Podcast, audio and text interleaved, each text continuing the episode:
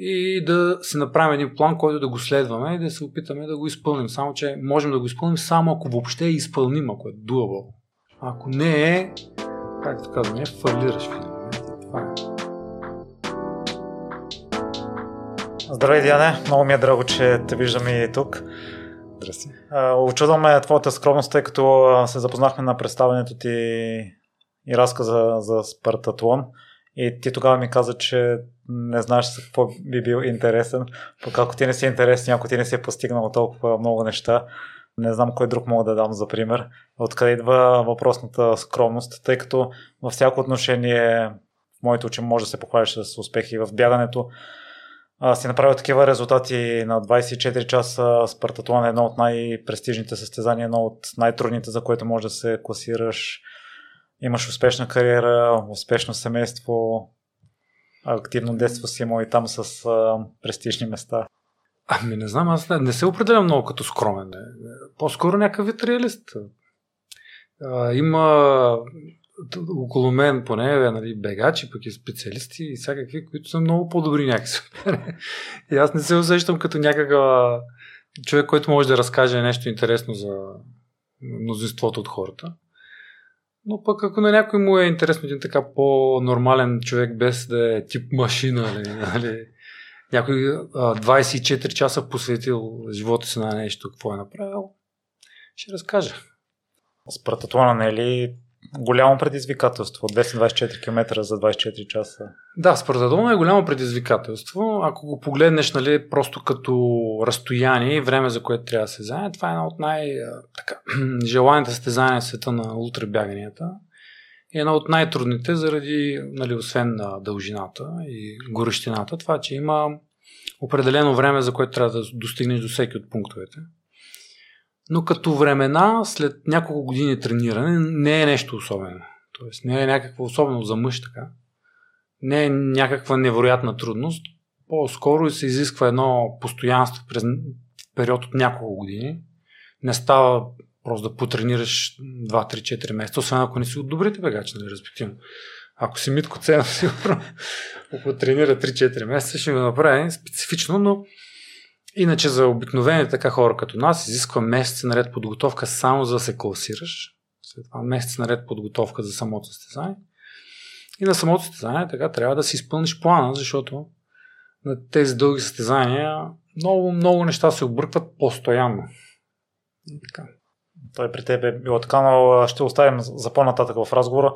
Аз тук малко не съм съгласен с теб, че няколко месеца подготовката, няколко години, защото не става от не за утре да натрупаш обема.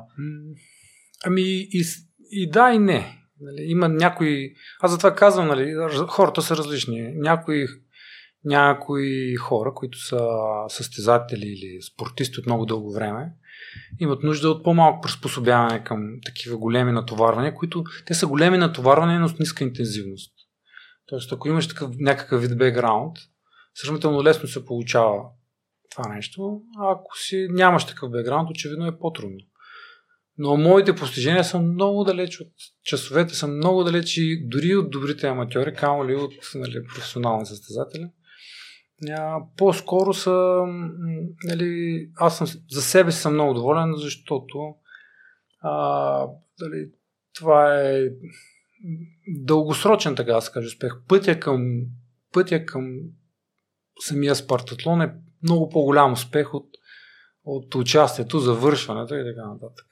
И то не само пътя като спорт, като, като тренировки, а пътя и житейски, като срещи с приятели, тренировки, как са се развили нещата, откъде съм научил едното, второто, третото. Не? То е, като съм започвал, не само, че формата ми е била много зле, като съм започвал да тренирам, и много-много съм се подобрил, но и знанията ми са били съвсем малко. Достигайки до спортатлона, знанията ми вече са много повече. Започвайки съм познавал много малко хора, или не съм ги познал в тази светлина, че може да тренираме заедно, да си помагаме по някакъв начин, да почиваме заедно, защото почивката е едно от важните неща. А завършвайки спортатлона вече се оказвам с много, много нови познанства, много, много хора, от които може да учиш но не само за спорт. Нали. Всеки един човек е вселена и може да научи, научи всякакви неща. Научи. И след като си го завършил, какво те мотивира? Кои са следващите цели, които те мотивират? А, ами, относно бягането, то, поради това, че в бягането има много състезания, най-различни, най-различни видове, най-различни видове, не рекорди, постижения, много лесно човек се намира следващи цели. Примерно, в другото, с което занимавам алпинизма, така малко по-трудно човек се намира цели. Тук веднага се появява следващото съзнание, следващото нещо, което да направиш. Специално за мен е едно европейско първенство на 24 часа, което ще се проведе през есента в Италия и ми се иска да се представя добре там. Затова смятам да потренирам сериозно и за там. Постижимо е да подобриш рекорда си? Да, надявам се. На 24 часа надявам се и то с много да си го подобря. а, по-скоро искам да направя хубав блок. През този блок да успея да осмисля какви ще са ми целите а, за постигане, да мога да извървя някакъв път нагоре, защото в спорта може би не само в спорта, много лесно достига едно плато, нали, на което човек много дълго може да остане, без да знае защо. Нали. Всичко до сега е правило по някакъв начин се нагоре. Това се отнася за всякакви сфери. И само така едно осмислене на бъдещите ти задачи, така да се каже, и преценяване миналите задачи как се справил, успява да те дърпа нагоре постоянно. И реалистичната цел, каква е като километри? Не знам, надявам се да са над 240. В момента си ги мисля, но не съм си поставил още цел. Нали. Трябва ние, ние, нашата групичка, която така от няколко момче да тренираме, опитваме се да направим един вид контролни състезания преди или контролни части от тренировъчния процес, така че да може да прецениме реалистично каква ни е формата по принцип всички състезатели, така да се каже, могат да преценят резултата си доста точно. Добрите състезатели имат наистина пикове. На някое състезание успяват да, така да се каже, да обикновено това са световни олимпийски игри, примерно, успяват да покажат повече от себе си, но това е един много, много малък процент. Нали? Той, той, този малък процент разделя най-добрите от един голям втори ешелон състезатели. И, и ние се опитваме да, макар че сме тотални аматьори, нали, абсолютни нали, лаици в, в, в това отношение, но се опитваме все пак да си разберем каква би била формата и да си направим един план, който да го следваме и да се опитаме да го изпълним. Само, че можем да го изпълним само ако въобще е изпълним, ако е doable. Ако не е, както казваме, фалираш в един момент и това е. Затова на мен нещо такова ми се върти в главата, но дали това ще бъде възможно, ще покажат първи тренировки или въобще по средата на блока и ще реша. Аз вече съм решил така, след доста състезания, съм решил да не ходя не неподготвен на състезание, но да не знам какво ще се случи на състезанието. Мисля, че имам достатъчно опит, за да мога да преценя от, от подготовката ми как е минало, да преценя какво ще се случи на състезанието, поне в най-общ случай. И да не и да не пушвам извън това нещо. Те състезания, в които газдола марината, нали, и каквото стане, нали, са зад гърба ми, защото те, може би някои са успешни, нали, просто случва ти се ден, добре се храниш, нали, всичко е някакси, стават нещата, но в повечето случаи това не е добър. Не е sustainable такъв начин на провеждане на състезанието и каквото и да е. А, така че ще видим, може би в края на август или средата на август вече ще знам горе-долу. За съжаление на последното състезание, което участва, именно заради това си спрял и за една болешка, която те е научила. Не, не знам все още. Тоест, им, всеки, който тренира нещо, го боли, все нещо го боли. Нали? И тук е въпроса кога ще спреш, каква е болка може да, да поемеш преди да спреш. Аз, честно казвам, малко се панирах да не би да ми е много болката. Може би грешно съм преценил, нали? но Витоша 100 не ми е вече някакъв такъв фокус на, на тренировката. Аз горе-долу се знам какви са ми възможности, плюс това този блок, който сега направихме тренировачен преди Витоша 100, ми е най-добрия в живота най-вероятно и всъщност самия блок много ми хареса, така че аз въобще не съжалявам за, за това, че съм спрял на половината, тъй като удоволствието от цялото нещо дойде от двата месеца преди това тренировки.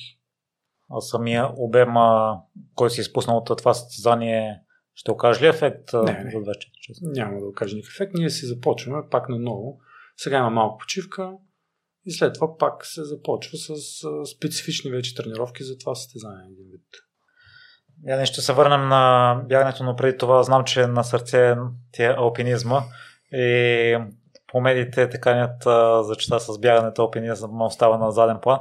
Но преди да стигнем до него, мисля, ще първо да минем малко през историята, тъй като споменахме вече, че и детството ти е било много активно с олимпиади по математика и информатика, престижни класирания по състезания с стрелба с пушка. Пушка. Пушка, да, аз съм състезател на пушка. И си свирили на цигулка. Та, нека първо да започнем от математика и информатика, тъй като сега сме се замислих, като ми изпрати информацията, че може би съжалявам, че съм пропуснал възможностите да посещавам такива мероприятия като ученик? Ами, не знам, моето цялото детство е минало в най-различни видове състезания. Общо заето през 90-те години все още все още беше е, така комунистически подход ли, да нарека. Предишният подход, че трябва много състезания през цялото време и ние се тренирахме, да я кажем, математика, начин както сега тренираме спортове. Т.е. целенасочено, всеки ден, с специфична едва ли не подготовка за състезания, много състезания. И, и така, още взето, а, точно до нас имаше тези бившите ТНТ мета. Това е това се казваше Център по математика и информатика след а, падането на комунизма. И там, ако до, до обяд се научили, ще целият следобяд там, математика и информатика и въпросните тренировки. Аз доколко знам, до ден днешен някои преподаватели така, сборник с задачи от кора до кора. Почваш от, почваш от първа задача и свършваш, те са около примерно 750 задачи почваш и ги решаваш. Като ги решиш, почвате с твой преподавател тематични такива разрези се едно на тези сборници нали, по теми. И така. И а, попаднах на страхотни преподаватели. Преподавател математика Любомир Любинов, който е, беше един млад човек, който а, цялата му душа беше в това да ни научи на то не е точно математика, на математическо мислене. Има разлика между двете неща. А, знанията по един такъв предмет се различават от начина на мислене в този предмет. Има много, и тогава имаше много деца, които а, знаят математика, знаят как се решават задачи, но им обягва математическото мислене. И с програмирането е по същия начин. До ден днешен аз виждам прекрасни програмисти, които могат да програмират изключително добре, но нямат мисли, програмистко мислене. Успяват да използват езиците, туловете, които имаме в момента налични и успяват да сглобят чудесни продукти, но, но им липсва самото мислене, което се проявява в момент на криза най-вече, т.е. когато имаш някакъв проблем. Тъй като особено задачи, състезанията по математика и информатика са моменти на криза. Там има такива задачи и така са измислени, че да те вкарат в криза. Да. Те знаят, че децата са изключително подготвени, знаят стандарт, стандартните задачи как вървят и се опитват да те изкарат извън тези стандарти. Като те изкарат извън тези стандарти, това е един момент на криза, в който трябва да, да вземеш някакви решения или да тръгнеш по някакъв път, който ако имаш правилното мислене, ще те изведе на, в правилна посока. Ако нямаш, или няма да успееш, или времето ще свърши. И така. А пък стрелбата, тя също е... Само ще те спра, кое точно е, се различава, кое е това точно допълнително математическо мислене? Ами, в математиката, а, освен а, освен как да го обясня, освен формули и, и, и методи, по които се решава едно нещо, има и цели пътища. Там също има, както в нормалния живот, има магистрали, има странични пътища, има шортката. Имаш и тулове. Тоест, представи си, че ти си трябва да стигнеш точка А до точка Б и имаш всички възможни инструменти. Хубава кола, която ти е мощна, знаеш всички възможни формули и така нататък. Хубаво обаче трябва да стигнеш до един висок връх. И до този висок връх се стига само до някаква пътечка, нали, която пътечка, ако не знаеш как се ходи по пътечка, нямаш тикички, не можеш да стигнеш до с каквото и да е Ферари там, каквото и да имаш, не можеш да стигнеш до там, точка по въпрос. А, и затова тези пътища, които най-често са вид алгоритъм, но то не е само алгоритъм математически, а е цял подход. Как да подходиш въобще, откъде да го подхванеш към задачата.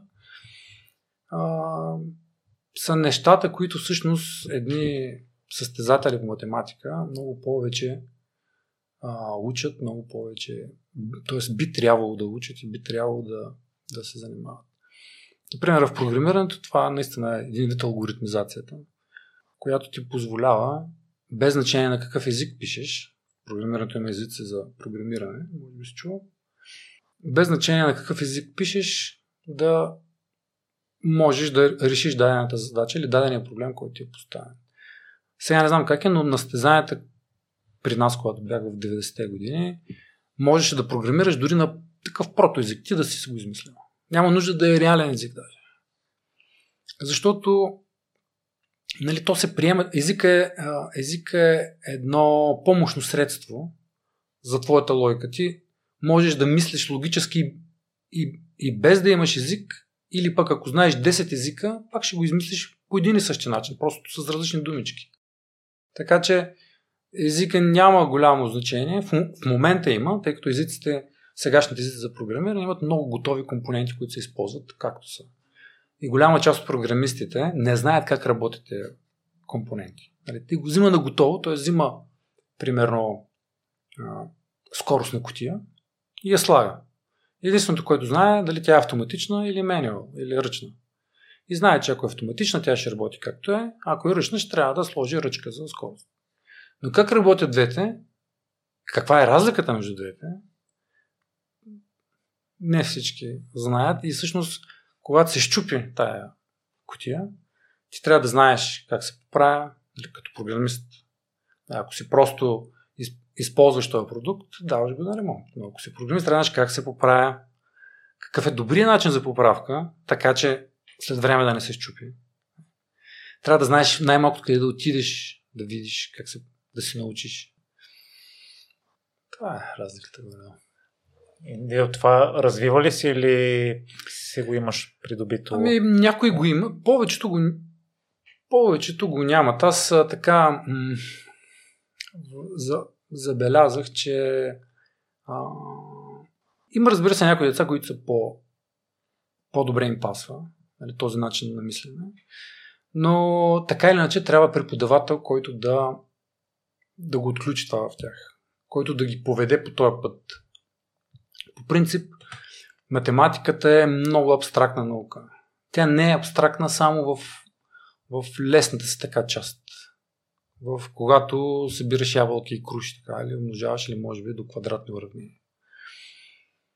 След това тя става много абстрактна и, за, и според мен за детския ум е трудно, трудно да мине сам през тази абстрактност абстрактността е все едно, ти до сега с моя, как да кажа, с моя пример до върха, до сега си знаеш пътечки към върха, но бързата и правилна пътечка към върха е примерно по короните на дърветата. И ти виждаш, че има математически път, обаче си кажеш, това, това, това не е възможно. Не? По корон... Няма пътеки по принцип по короните. Нали? Там не, аз не съм птица, за да мина от там. Не? Но нали, трябва да се вярва на метода, очевидно. И ако има учител, който те преведе да ти каже спокойно, ти хване за ръка да, да каже спокойно, качи се на дървото, ще видиш, че няма да паднеш, ще минеш от там. Много хора се вече са го направили. Това е добрия начин. Нали? Остави ги всички други да минават отдолу и да, там, да, да се мъчат и каквото искат да правят. И тогава и, и, и, и това помага страшно много. Докато за неща като, примерно, дизайн и изкуства, като че ли трябва да го имаш от, отгоре. Нали, познаваме такива дизайнери, които са успяли с много труд и на, научаване и, или чрез учител, нали, и стават наистина много добри, но една голяма част от хората, които занимават с изкуство, някакси трябва да го имаш, така си мисля. Нали? Не омалуважавам труда, очевидно. Всички добри постижения в която и да е сфера на нашия живот трябва, трябва много труд и, и то не е точно много труд, а така един поглед към, към, към това, което правиш и осмислене. Но при тях наистина трябва да има нещо, което да е така. Господа ти е дал, не знам. И на теб това ти го е дал, що не си стига. Не, точно това казвам, че на мен по-скоро беше, аз съм от тези, с, така, с сборници от кора до кора, с учител, който е твърдо зад мен и, и много, много, много, много време е отделил на това да, да ме направи така какъвто съм. И по математика Любомир Любенов, по информатика Кън Чуканчев. Това са преподаватели, които в днешно време биха били истински инфлуенсъри. Нали, да върши за стръбата с пушка. А, да, не, да, не знам как тръгна разговора, а, понеже стрелбата е съвсем друг вид спорт. И аз бях така доста ден и баскетбол и такива разни неща, но всъщност стрелбата ме грабна в някакъв момент, не знам как стана, като стрелбата е един спорт на психологията. Нали. Това е, няма нищо физическо. Не, че нищо физическо, но след определен момент спира физиката да играе почти каквато и да е роля. В стрелбата целта е мускулите да не участват въобще. Е, всъщност мускулите са нещо, което трепери в нашето тяло. И основната цел на един състезател по стрелба е мускулите му да не участват. Особено в пушката, където наистина нито една мускулна група не участва. Оръжието стои на костна система, така да се каже. Нали? Подпира си костите така една в друга, че да си стабилен и да нищо от тях да не участва. И остава така една само психическа страна на нещата, в която а, много интересно. Не знам как да го обясня. Може би а, много време ще ни отнеме, не знам. Мен ми... Детайли да се влезе някакси. Интересно, защото това е спорт, който отстрани изглежда, че е лесно. И няма от външно лице не може да прецени много добре според мен кои са факторите, които влияят на милиметрите, които те отделят от те не са и милиметри, те са направо микрометри. Това е много точен много точен спорт. На 10 метра пневматично оръжие десятката е точка от химикал. Нали, но не е така са завъртани, просто е така точка. Това е, това е м-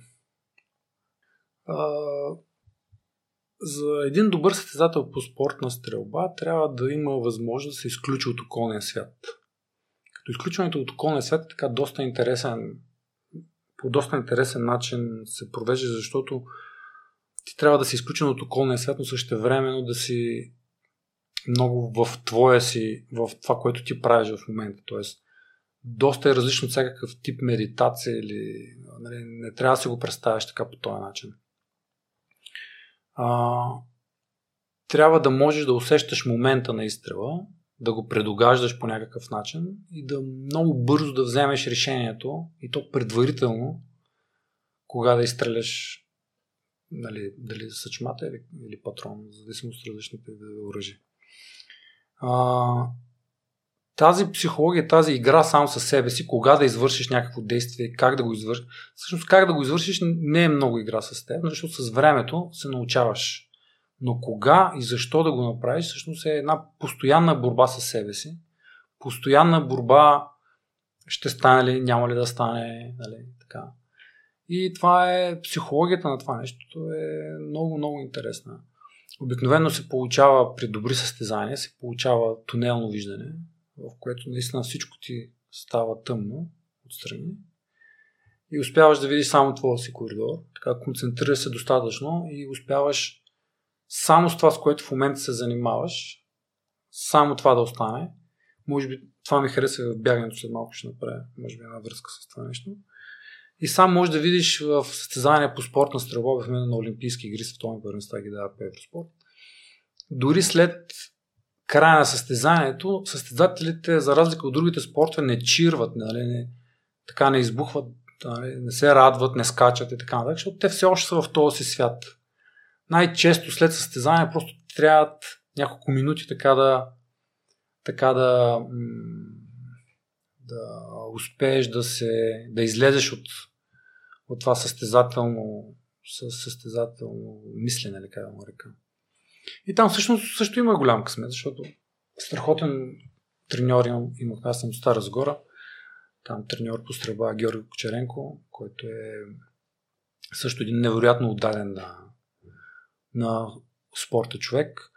Успяваше в децата да види техния потенциал и да така по един, как да го кажа, мек начин да ги насочи в правилната посока. Обикновено в България няма да са много така да си изненадан, ако ти кажа, че повече треньори са строги, така с един с една твърдост подхождат към състезателите по всички видове спорта.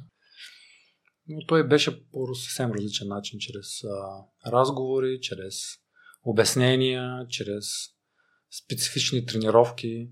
Защото то, а, дали, особено при децата, те се тренират особено трудно, защото нямат а, много, как да кажа, не може много лесно да им се обяснят дистанции или неща, които трябва да извършат в определено време. Например, ако кажеш на някой малко по-надясно, това малко по-надясно, дори за възрастен човек е много трудно да така да разбере какво е това малко по-надясно. За един, за един е едно, за друг е съвсем друго.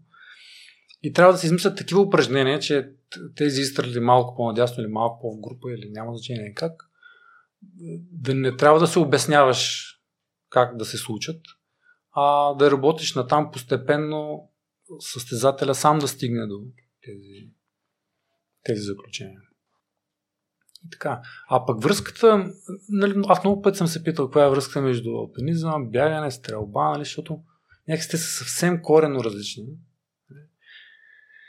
Но връзката е това, че след като спрях да бъда активен състезател по различни причини, това стана вече, когато бях голям при мъжете, а, всъщност един човек прекарал толкова дълго време в спортната стрелба, много липсва тази вглъбеност и тази усамотеност на тренировката и на състезанието. Принципно в нашия живот ние сме през цялото време се разсейваме от разни неща. Е, дори тук сега ти се разсейваш, звучи ли добре, вероятно, макар че ние в разговора така може би ни е приятно и сме концентрирани, обаче нали, някакъв страничен шум може да се нали, времето стига ли ни, времето не ни стига така. А, докато и, и, и в работа, дори да се концентрираш в това да работиш, сядаш на компютъра, започваш да работиш, дори да е нощен, примерно, винаги има някаква допълнителна мисъл, която ти минава, примерно, не, не е ли късно вече си лягам, или пък айде се малко да свършиш, трябва да се изкъпя, или пък, нали, постоя... Те са дребни някакси, но те те държат в реалността, в реалния живот. Би могло евентуално, ако си такъв тип човек, да успееш да медитираш, обаче тогава ти се хвърляш в един друг свят, нали, който пак няма нищо общо с нормалния свят. И, или, пък, или пък да спиш света на сънища, така. А в стрелбата успявах да, да минеш на едно чисто, така да се каже, мислене, върху конкретиката на това, което правя в момента. И мисълта ти да се задържи, примерно, колкото е тренировка или състезанието един час или повече, само върху това, без да се без да те... Нали, много често не чуваш съди. Нали. Или пък става нещо и не разбираш, продължаваш да стреляш. Всички са спрели, ти си продължаваш, защото нищо не разбираш. А всъщност в бягане и в алпинизма и в бягане има такъв момент, в който това нещо се случва. В бяганията, за, за съжаление, става, трябва доста да побягаш. Захарите към мозъка да започнат да падат. получава се пак един вид тунелно виждане, периферното ти зрение не може много добре да работи. Аз си се давам за един пример. Това тунелчето на в Борисовата градина има пешеходно тунелче, което не е осветено, защото то реално е колко, може би 15 метра да има нещо такова. И то някакси като минаваш там винаги е светло. Нали? От едната страна свети, от другата страна свети, не му трябват лампи, то е достатъчно късо и вътре си е светло. Обиколката ми в Борисовата е 5 км и на всеки 5 км минавам през това тунелче. И всяко минаване, това тунелче става все по-тъмно и по-тъмно. Все по... Е, като, преди като не бях толкова свикнал, по-малко обеми, може би на четвъртия, петия път вече направо пълна тъмница вътре трябва да спра да ходя. И всъщност това нещо в бягането става естествено. Мозъка спира такива странични дейности, концентрира се в това, което в момента правиш. И понеже пък е монотонно, няма нужда като стрелбата да мислиш само за какво извършваш, няма нужда, няма, нямаш мисловен процес. И затова, когато се измориш, много често една мисъл, като я хванеш, я задържаш много дълго време без никакво усилие. Принцип, ти в нормалния си живот може да мисъл да я задържиш дълго, но изисква усилия, нали? не се разконцентрираш в нещо. Тук я хващаш тази мисъл и тя стои дълго време в главата ти и може да осмислиш от всяк, всеки вид, всяка гледна точка. Аз не съм от те, дето са открили нещо си там, докато бягат или нещо такова, но ми е страшно приятно, че, че успявам за каквото и да се замисля, така продължително време да го гледам от всички посоки, дали даваме една такава, отпускаме по някакъв начин, даваме едно удовлетворение по някакъв начин, че съм осмислил нещата. Най-често за работа. Аз по принцип харесвам работата си. Не ми е неприятно, че мисля за работа в, в извън работно време, така да се каже. Обичам докато бягам да мисля за работа или за някакъв проблем и успявам да го нали, не да го реша, нали, това е много смело казано, макар че често се случва това. Успявам да го погледна от всички посоки и да си кажа да, разгледа го от всякъде нали, и мога да взема някакво информирано решение за това, което следва. И това е така една неочаквана връзка по някакъв начин. Мисля, че така случва. В алпинизма пък това става, когато там имаме много дълги изкачвания, често. И а, такъв е принципа на, на самата свръзка, че вие сте свръзка двама човека, но често се сам. Защото един е катери, стига до някъде, след това другия идва, след това той продължава, първия го достига, нали? има една такава, един през друг катерите. И се събирате двамата само през 50 метра в дължината едно въже. И много често се случва този човек, който скатери с него, да има проблеми или да се забави или нещо така. И когато е хубаво времето, особено, и не трябва да мислиш за колко е гадно, ревали сняг, градушка нещо, успяваш това време да така да останеш сам със себе си, защото това е една много голяма планина. Обикновено ние сме в някаква планина, която никой няма наоколо. Ние не катериме на някакви спортни маршрути, нали, целите с катерачи и с и с обикновено катери някъде много, много далече. Няма никой в целия дял на планета, в която сме ние. Не катериме спор, не катериме бързо, не катериме нещо трудно, нали, което психологически да ни, да ни изцежда.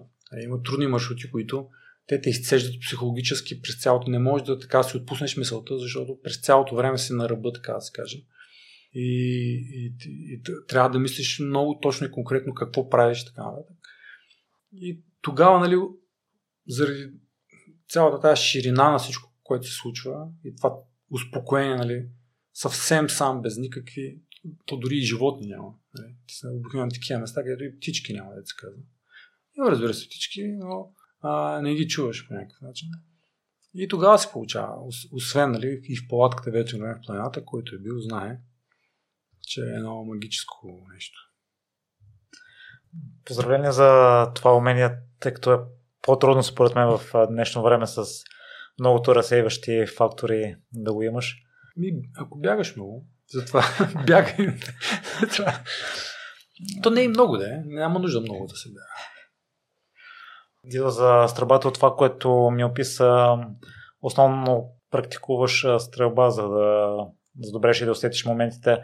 А, има ли нещо предварително, което правиш, за да си отпуснеш мускулите или който израза за да не участват и да се вкараш в това тунелно е, виждане, възможно най-бързо? Ами има, всеки спорт по принцип си има специфични упражнения, които се правят. Както всичко и в този спорт нали, има специфични упражнения, които обаче се правят най-вече по време на тренировка. Иначе по време на състезание нямаш време, защото стрелбата е на, на, има, има време, в което трябва да се извърши самото упражнение. Общо ето, заставайки на рубежа, ти вече трябва да си готов с, с твоята форма, така да се каже, да покажеш това, което можеш. Има изстрели, които предварително се разстрелваш там и тестови такива. Но общо взето, веднага започва упражнението, трябва веднага да си готов. Сега напоследък стрелбата много е промениха, откакто аз се състезавах. Вече публиката няма да бъде, не е нужно да бъде тиха. Преди винаги беше нужно да бъде тиха и цялото ми детство е минало с съдии, които ни казват да бъдем тихи, нали? защото пречим на някой през цялото време. Понеже децата, нали, ние стреляме нещо и след това обаче има голям период, който не, не е нашето упражнение, трябва да се чака. Нали? Децата си говорят, бягат, нали си представяш каква е ситуация. Постоянно някой нещо не казва. Сега вече не е така. Стрелбата е много по-така доближена, може би, до реалността, не знам как да кажа. Може всеки да вика, каквото иска да прави да... от публиката, да се ръкопляска, да се така.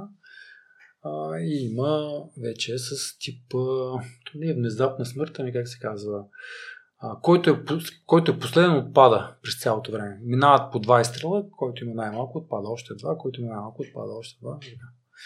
Има някакъв вид шоу в цялата работа, но състезателите продължават да са по същия начин да бъдат. Между другото, не знам дали не случайно, но един от най-големите успехи на, на България са в този спорт. А, не знам, може би заедно с, там, с борба и штанги. Не, не знам какво е, каква е статистиката, но от най-големите олимпийски успехи на България са в този спорт. А, кои са упражненията, които се правят, за да си а... готов за състезание, да. примерно, не става да отидеш веднага и... Да, да, разбира се. А... Освен разстрелването, което каза. В спортна стрелба много се практикува суха стрелба. Суха стрелба означава, че само вдигаш пушката, насочваш я или пистолета, насочваш я към мишената и пускаш оръжието. Като това, вече колкото си по-добър състезател, най-добрите или добрите състезатели обикновено го правят с затворени очи или пък така без да поглеждат на къде насочват оръжието. Като целта е оръжието в момента, в който решиш, че се го насочи и погледнеш към него, то да бъде в десятката. Това нещо се постига нали, след определено време. Важно е и освен това репликираш изстрел по време на сухата стрела, като обикновено състезателите след, след определено време те знаят какъв би бил изстрел. Обикновено, когато изстреляш даден изстрел, ти не го познаваш колко се оцелил в десетите. Дали е 9,5 или 9,7, не знаеш, но че е горе-долу по средата между 9 и 10 знаеш.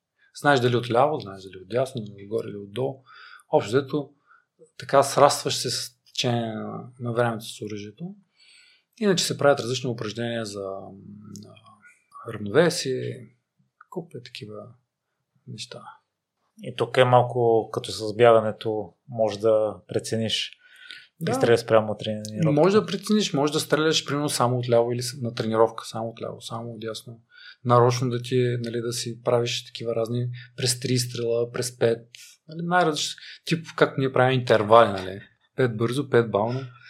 Е, има, има различни методики, но а, аз за съжаление а, някакси не си спомням как съм се научил. Не. Това са ранни детски години. Нямам, както сега, общо ето знам тренировъчния процес, какъв е, защото на нас не се налага сами да се тренираме по някакъв начин. Или айде, Христо Цветкова ни тренира. Но, но за тогава някакси не си спомням как съм се научил. Не знам много добре тренировъчните похвати, защото някакси от спомените ми, когато почват, вече можех да стрелям. Там си имахме, нали, Кочерен, Георг Кочеренко свърши една фантастична работа за мен и до сега сме си в контакт. Той продължава да тренира деца в Стара Загора.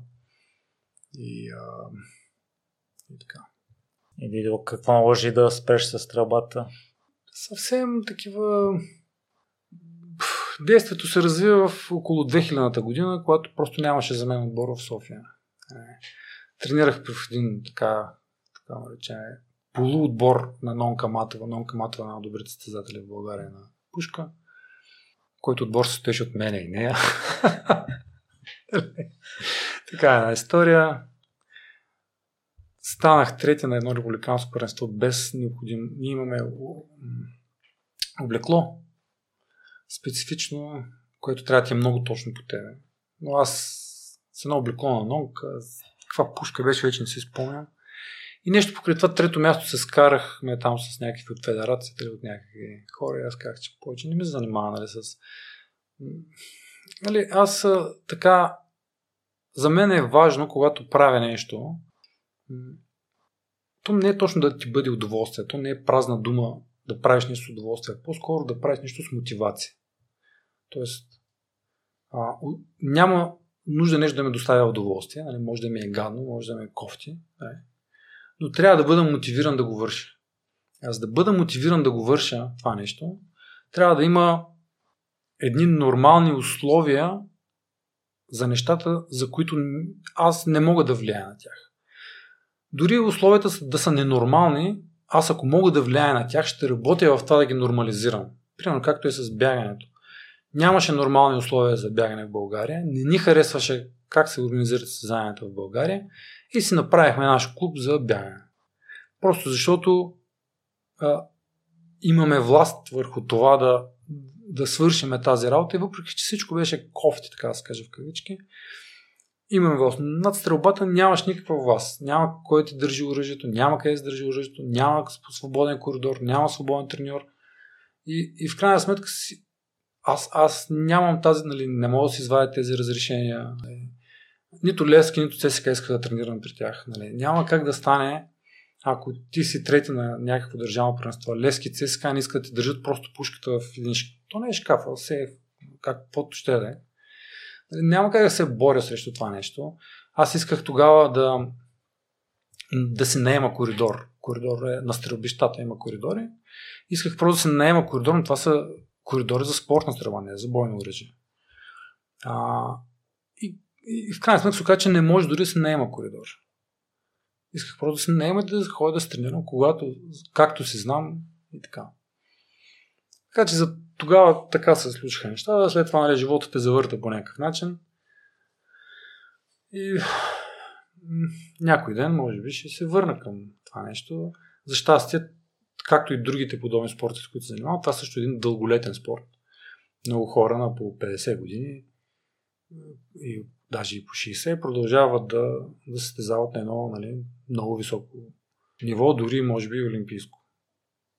И да ви цигулката къде се намесва това? И то 10 години си свирил на нея. Да, много години. Ами, а, не знам. А, роди, нали, това са от тези неща, които родителите ти ги дават. Някакси така на готово. Те те карат, пушват те по някакъв начин. Като дете нали, се противиш, може би, на някакви такива неща, но в последствие разбираш колко е било важно това нещо за тебе. И нали, аз от нещата, които съжалявам, така да се каже, че съм прекъснал, това е едно от нещата, нали, които съжалявам, че се, съм прекъснал, защото това е едно от малкото неща, които така, веднъж прекъснал едно определено ниво, след това много трудно се връщаш на това ниво.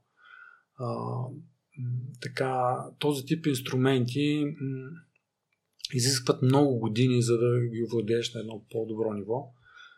И в а, така съвременния ни свят, може би, е трудно да отново нали, да достигнеш а, такова ниво, но а, аз съм израснал едно фантастично семейство а, с, а, нали, с а, интереси както в как да кажа, точните науки, така и в изкуството. И може би ми е трябвало една частица такава изкуство, за да, за да може хармонично да се развивам като личност нали, между толкова много математика и да се съпостави с цигулка, макар че класическата музика в нашето съвреме, а всъщност и много преди нас, нали, може би от 18 или 19 век нататък е много добре изучена и реално всички хармонии и полифонии са много така математ... не математически изразени, много често се казва, че класическата музика е вид математика, което не е много далеч от истината много много от най-добрите произведения всъщност са родени в, в а, причупването на една стандартна хармония с нещо различно. И, и, и, и, и така. И, и от а, нещата, които избори до момента ми се струват по-индивидуални занимания. По какъв начин това ти се отрази на общуването с другите хора? Индивидуални са, да. Той в, в последствие по някакъв начин много трудно съм се откъсвал от индивидуалните занимания. Нали. Винаги някак си... Примерно, като започнах работа, почти всичко в моята фирма си го правих сам. Нали. Той до ден днешен има някаква такава, такава една в мен някаква как да кажа, нещо постоянно ме дърпа, когато нещо не се свърши добре и не е свърши правилно и аз да го свърша аз. Взема си го свърша. И, а, а пък в началото съвсем всичко върших само. Още не можех да дам на други хора да вършат нищо важно. С течение на времето, нали, това се, се научава. С течение на времето се научаваш да делегираш права и възможности на, на други хора да им вярваш и да така да приемаш това, което направят, защото всъщност то ти влияе на теб. Нали? По някакъв начин приемаш какво другите правят с теб, върху теб, върху твоя живот реално. И тези, които са екипни играчи, това е качеството, което най, най според мен най-много трябва да притежават. Да могат да се оставят другите от екипа им, да ги променят по някакъв начин и да им влияят на нещата в живота или в работа или в спорта, там с се занимават. А, по принцип, нали, всички така смятат, че алпинизма е един вид също самотен спорт. Това не е така, но в свръзката си самотен. Като под самота не казвам лошо нещо. Нали. То не е точно в тъжния смисъл на самотен, а в, по-скоро в независимия смисъл на самото. Нали, това е една независима единица, която докато тече самото състезание, в кавички така да се каже, ако приемем, че едно изкачване е състезание, подготовката пак никак не е самотна. Нали, подготовката е с други хора, научаваш информация от различни източници. Това е опитваш се от всички, които са били преди теб, да събереш нещо и да го използваш върху това, което ти правиш. Затова и в момента изкачванията въобще много, много трудно може да се направи качествено изкачване, наистина ново и добро, защото винаги има някой преди теб, който е изпълнил това или подобни на това изкачване. И ти всъщност стъпваш върху рамената на едни великани, които сами са открили всичко, пък ти си го откриваш, но само за себе си. Голяма част от, от а, самото изкачване или въобще каквото прави в алпинизма е знанието. Ако имаш това знание, всъщност после е само една техника, която така още... И, техника е то не точно смелост, а една вяра в себе си, че правиш правилните неща. Но знанието е нещо, на което стъпваш стабилно. То ти е като една трета ръка, която може да се хване за скалата и ти помага невероятно много. По подобен начин е и с бяганията. В бяганията сега от няколко години, а, дълго време всъщност, аз се занимавам с бягане от кога? Може би 2005 нещо такова. И дълги години бягахме сами по паркто. Нямаше и много хора, с които да се бяга. Но от няколко години открихме всички като чили а, общите бягания и то общите тренировъчни бягания. Ние винаги сме бягали за такива лекички бягания ала бала, нали, заедно. Нали, приказваш си нещо, то сминава времето. Но важните бягания всъщност са такива, които са с по-висока скорост или имат специфична задача, например интервали или 5 км, обаче за време, или пък hill repeats, нагоре-надолу. И открихме някакси бягането заедно, въпреки че не си говорим, е, въпреки че усилието е сериозно и въпреки че не си говорим, всъщност то е един вид екипна работа. И някакси хората, бидейки социални животни, само присъствието на познат човек с познато темпо, с познати жестове, ако щеш, или познат начин по който бяга нагоре-надолу е или наоколо около тебе, е напълно достатъчно да те мотивира и да, и да можеш да подходиш към дадена тренировка достатъчно сериозно и достатъчно така здраво. Но пак сравнително не е съвсем екипен. Нали? Не е като волейбол или футбол или нещо. Да се подаваме топката и така. А в отношение на общуването с другите хора, усещаш ли някаква липса или да ти се е отразило, че си имал такива активности като дете? Не. не. По-трудно. Не, не мисля, че имам трудности. да знам, познатите ми да кажат, няма представа. Но аз обикновено работя в фирми с повече хора, нали, опитвам се да комуникирам с много хора по нормален човешки начин. Опитвам се така да няма стрес в, нито в работа, нито в къщи, никъде. И това става само ако успееш да, успяваш да комуникираш с хората. Нали. Ако не успяваш да комуникираш, винаги има някакви проблемни точки, в които те стъпват, ако не комуникираш, ако ти не правиш отстъпки, те не правят отстъпки. Нали? Нещата застопоряват и не се случват напред. И като си имал толкова дейно детство, по какъв начин възпитавате децата днес? Ами, ние сме от... Не знам. Моето дете главно жена го възпитава. Само едно има? Да, аз имам едно, едно момче. Страхотен младеж. А, не знам, стараем се да, да сме либерални родители и да оставяме да го оставим по неговия си път. Нито го възпитаваме в спорт, нито го възпитаваме в антиспорт. Нали. Опитваме се да се радваме на това, което той прави да, да, да го съпортваме в нещата, които иска да направи. Нали, на приливи и отливи е цялата работа, както се досещаш.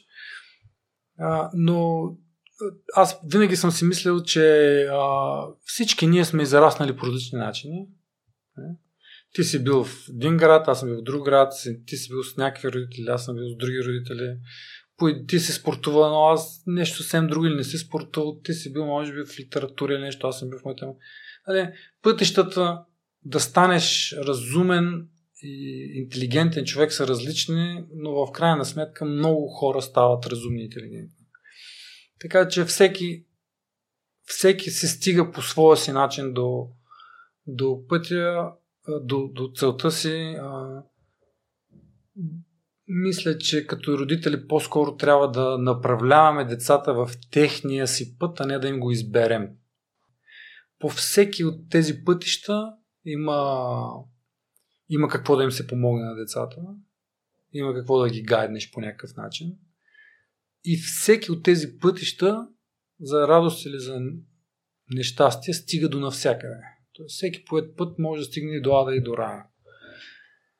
Мисля, че обаче повечето са към рая, така да се каже. По... Вярвам в доброто в хората, вярвам, че ако човек израсне сред а, така, интелигентни хора, разсъждаващи хора, дори няма и нужда, то няма и правилно разсъждаване. То, такива, няма нужда от никакви генерализации. Просто разсъждаващи хора, които имат интереси в различни области и ако успеят на децата просто да им разширят кръгозора, а не просто само в една точка да се концентрирани, мисля, че децата достатъчно добре могат да се ориентират, достатъчно добре да видят различните а, възможности пред тях и да хванат тяхната си възможност. И да правилно ли прочетох, че си завършил физика? След не, не успях да завърши физика всъщност. Не успях да завърша физика. М- имахме голям спор с моите преподаватели в факултета по физика в Софийския университет. Аз учих в едно време, в, кое, в което голяма част от преподавателите бяха в чужбина. Не. Учихме неща, които за мен не бяха, може би, достатъчно интересни. Дали, идвайки от състезания по математика, някакси не успяха преподавателите по някакъв начин да покажат, че има нали, някакъв смисъл от това, което правим.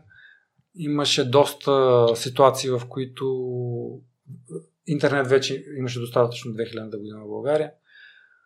Имаше доста ситуации, в които успявах да проверя неща в интернет и да не са така, както аз ги научавам в университета, което ужасно много ме дразнеше, защото някакси особено в математиката, нали, в, в математиката по-не може да има различни неща, но в физиката има доста различни неща. Физиката е нещо, което е в постоянно развитие и нормите в физиката постоянно се променят. Например, какво, примерно, един от тежките изпити, въобще предмети, които се учат по физика е съпротивление на материалите и въобще материали различни и както се досещаш, материалите еволюират постоянно. Нали? Те постоянно се откриват нови и нови материали с нови и нови, все по-добри характеристики за това, което трябва. Примерно полупроводници се, се измислят постоянно все по-нови, процесорите стават все по-малки и така нататък. И така имах доста спорове там с учители. Нали, например, опитах се да изчисля типа полупроводници на тогавашните пентиуми. Така се казаха процесорите по това време. Пентиум имаше. И стигна до заключението, че те са невъзможни за правене спрямо българските учебници. че няма такъв материал на земята, от който могат да бъдат направени. И така. И до, преди това си се занимавал с математика и информатика, след това си се развил в IT сферата, защо физика между двете? Ами, а, причината да запишеме физика, аз... Главната причина беше, че много се бях изморил от математика. Изключително много. Аз затова казвам, че всичките мои познати, които искат да запишат децата им на математика и така нататък, ако искате детето ви да стане професор по математика, може би трябва от малък. Но ако не искате да стане професор по математика, времето за, за започване на усилено изучаване на математика е в някакви късни тинейджърски години. Сериозната математика е прекалено, прекалено абстрактна за детския мозък. Тя изключително много изморява а, от а, със своята, как да кажа, със своите пътища и пътечки, които са съвсем различни от реалния живот. В този нереален, живота в този нереален свят е доста труден, ако осъзнаваш, че това е нереален свят и през цялото време го съпоставяш с истинския свят, което мисля, че повечето от малките деца го правят. И, и всъщност, по, не повечето, но примерно в математика, мисля, че от отбора продължиха не повече от 4-5 човека. Нали, от, от 20 на деца. Всички записаха нещо различно, просто защото нямаха. Е, може, би, може би половината. Не знам сега точно колко, но голяма част не записахме математика или пък информатика, защото вече беше прекалено много, искахме нещо реалистично. Аз затова и записах инженерна физика и затова исках да уча някакви реалистични предмети, да ги изследвам, да има някакъв допир с реалността, отколкото цялата тази абстракция да продължи на още ниво. Защото а, а дори да приемем, че вижте математика е сравнително лесна, нали, първи, втори, трета, четвърта част, след това нали, следват едни, едни съвсем абстрактни n-мерни пространства, които много, много е трудно за детския мозък и исках просто да избягам, честно казвам, от математиката. И това се случи. Единственият вариант беше за мен е физика, защото не трябваше още да уча. Е, просто чеш на изпита. И, и а, в, изпита по физика е половина математика, половина физика. И аз по физика абсолютно нищо не знаех. Е. Не, че нищо не знаех, но просто от училище, каквото там а, сме учили. Не? Но само от математиката нямаше проблем. И затова стана с физика. Но аз си продължих интересите ми по информатика. В факултета по информатика бях там в... Имаше зали по информатика тогава в факултета, имаше един сървър Debian, там го управлявахме разни IRC Абе, куп тогава, началото на интернета в България беше интересно. И се занимавахме доста и така продължиха нещата. Съвсем естествено. Съвсем естествено. А, тогава изпечелих спечелих второ място на един световен конкурс по информатика и всъщност там тръгна, оттам започнаха клиент, не клиенти, ами интерес за, за нормално програмиране, за сплащане и така, така. Така че съвсем естествено при такива клиенти и с интересни проекти, аз да стоя да уча физика от 70-те години, не беше моето. Просто може би щях да, да се занимавам с нещо теоретично. Да. Има, между другото, доста колеги, които завършиха все пак. Нали? Защото то, дали, края на комуни... Сега не знам как е в университет. Децата, които, не децата, младежите, които идват при нас а, от информатика, не, така, не ми харесва какво са научили, но нямам представа дали това е поради случайност на такива, които попадат при нас, не наистина в университетите. Е така, но, но а, така, в края на комунизма имаше едно такова, не твърдение ми, как да кажа, абе, че в университета влизаш за да се научиш откъде да четеш. Е, а пък университетът ти показва какво трябва да четеш, къде, как да го четеш, да го разбираш като го четеш, пък ти си го прочети и си го научи. Има доста колеги, които завършиха, отидаха, работят в ЦЕРН, работят на сериозни места или пък на големи лаборатории в Штатите и така нататък. Но по-скоро като че ли това е плод на тяхната нали, желание да научат отвъд това, което се преподава в университета. И този начин на преподаване в университета в България, той наследява по някакъв начин училището, не, мога да кажа, така с един вид на зубрене, нали, специфична табличност, как нарека. Трябва да знаеш един обем от знания, за да минеш нататък, а не да мислиш един обем от мисли, за да минеш нататък. Което на мен не ми харесва. Не, не мисля, че това е правилният начин за един специалист. Той би трябвало, като завършиш университет, да си готов, така да кажеш, да работиш, а ти като завършиш университет, влизаш в една фирма като стъжант и почваш да учиш всичко от началото. Да.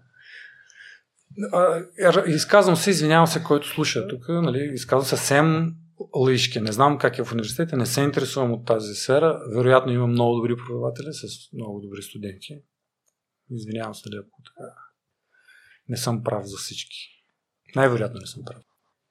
Според мен на голяма част си прав, тъй като и моите впечатления се препокриват с твоите на ръка са такъв ти преподаватели, като твоето детство, които искат да те научат. Проектите, с които си се занимавал, са доста интересни, то за елитни фирми. За мен това да е много впечатляващо. MTV, Nike, Dior, а сега отново с най-големите, едни от най-големите български фирми, правите им сайтове с тенис клуб Малеви, си работи от... Ще ни просходиш ли накратко през кариерата преди ами... вече най-накрая да стигнам до опинизма? Обещавам, че ами, след това. Аз, не, пак, аз общо имам късмет в живота си, се попадам някакси на хора, и в професионален и в личен план. Ам, по принцип, в, в началото на моята кариера, в началото на 2000-те години, ние попаднахме на една френска, френска рекламна агенция, която се търсеше изпълнители. Във Франция са много, много добри на телевизионни реклами, такъв тип а, комуникация с клиентите. Фантастични неща правят, обаче веб положението беше потрясаващо гадно. И всъщност в наше лице успяха да намерят някакъв партньор, който да, който да може да направи тази част от рекламния блок, който занимава с веб. Дори и, дори и до сега голяма част от проектите са част от един цялостен рекламен пакет. Заедно с телевизионна реклама, радио реклама, веб реклама. Имаме, разбира се, много проекти, които са специфично веб. Но тогава най-вече така беше и тази рекламна агенция успяваше да, да ни даде такива проекти на едни от най-най-големите френски фирми и да правим техните веб-сайтове. Сега тук а, а, разликата с другите неща, може би, и с съвремето е, че тогава нямаше стайл гайдове. В момента има стайл гайд, който, примерно, ако искаме един обект да го а, да му направим вебсайт, той трябва да прилича много и на телевизионната. Всичко трябва да е комплект. Докато тогава не беше така, ние имахме свобода, така да се каже, да, да правим в България неща от началото до края, т.е. от дизайна до, до, до програмирането. Имах късмет да работя с фантастични дизайнери, с фантастични програмисти а, и да успеем с гай, гайдване през френската фирма, разбира се, да успеем да направим едни много добри продукти, според мен, а и според много хора. А, разбира се, с тях имало и спорове. Това е съвсем в началото и ние не, не знаехме как се правят нещата. Смятахме, че нали, те ни ограничават по някакъв начин или пък обратното. Имало и различни такива ситуации. Та, тези големи клиенти, аз лично не съм ги печелил, така да се каже. Всичко е през тази рекламна агенция, но това, че с такова доверие работихме колко година? 13, 10-13 години. Мисля, че показва, че реално взаимно сме си били интересни и сме можели да правим нали, много добри неща. След това, след малко пауза, сега също работя в една от добрите български компании, големи компании за веб. Правим много банки, главно банки, но и дизайни и фронтенд за и заедно, за Viva.com, големи онлайн сторове, Технополис и така нататък. Това са едни доста предизвикателни проекти, като под предизвикателни избягвам така а, общо човешкия смисъл, нали, на, в който а, има някакъв чаленджинг процес. Нали, в, трябва нещо да измислиш или нещо да се случи. А предизвикателно е в смисъл на такъв, че всяко едно от нещата изисква едновременно много знания и много компромиси. Това е една много трудна, много трудна симбиоза, защото когато знаеш, не ти се правят компромиси. А пък, когато правиш много компромиси, най-често означава, че не знаеш много. Но всъщност трябва да се научиш по някакъв начин, че нещата в така, когато става въпрос за много хора, защото тези вебсайта все пак се... Когато са нишове е малко по-лесно, разбира се. Когато са нишове, няма нужда да правиш толкова компромиси. Нали, може да из... по-смели решения по някакъв начин да, да предложиш. Но когато става въпрос за милиони хора, общо взето трябва да има една, един компромис между бизнес логиката, външния вид, програмирането, цената, поддръжката. Нали, това са цялата верига трябва е усеяна с решения и, и е, е интересно. Аз обичам това, което правя. Обичам този процес на сборване по някакъв начин с ситуацията и с излизане чрез най-различен вид компромиси, които нали, компромиса не е нещо лошо, не, не означава, че ще направиш нещо по, по-зле, нали, по, по-некачествено по някакъв начин. Това може да означава, че ще вземеш от едно място и ще сложиш на друго. Това може би означава, че ще от един момент във времето ще го изнесеш към друг момент във времето може да означава, че от една целева група ще прехвърлиш към друга целева група. Е, това е едно много по-широко понятие и на мен това ми харесва, че така, когато се занимаваш с много, много клиенти, така да се каже, крайните клиенти са страшно много, има нужда от един много широк поглед и много широки различни видове решения. Кой смяташ, че е бил най-предизвикателният проект? Ами често да ти кажа, аз съм ги позабравил. Аз общо взето като мине някой проект и така, има много проекти, които са предизвикателни, има някои, които са много м- за много малко време, трябва да се направят много големи неща. Или пък има за страшно много време, трябва да се направи пък нещо ужасно сложно, то пак не ти стига времето. Или пък възможностите, или пък нямаме достатъчно нужните програмисти, или пък имаме нужните програмисти, обаче не може да намерим време и така нататък. И, или пък то, то за щастие много често клиентите ни харесват работата. Това е някакво така пак късмет по някакъв начин.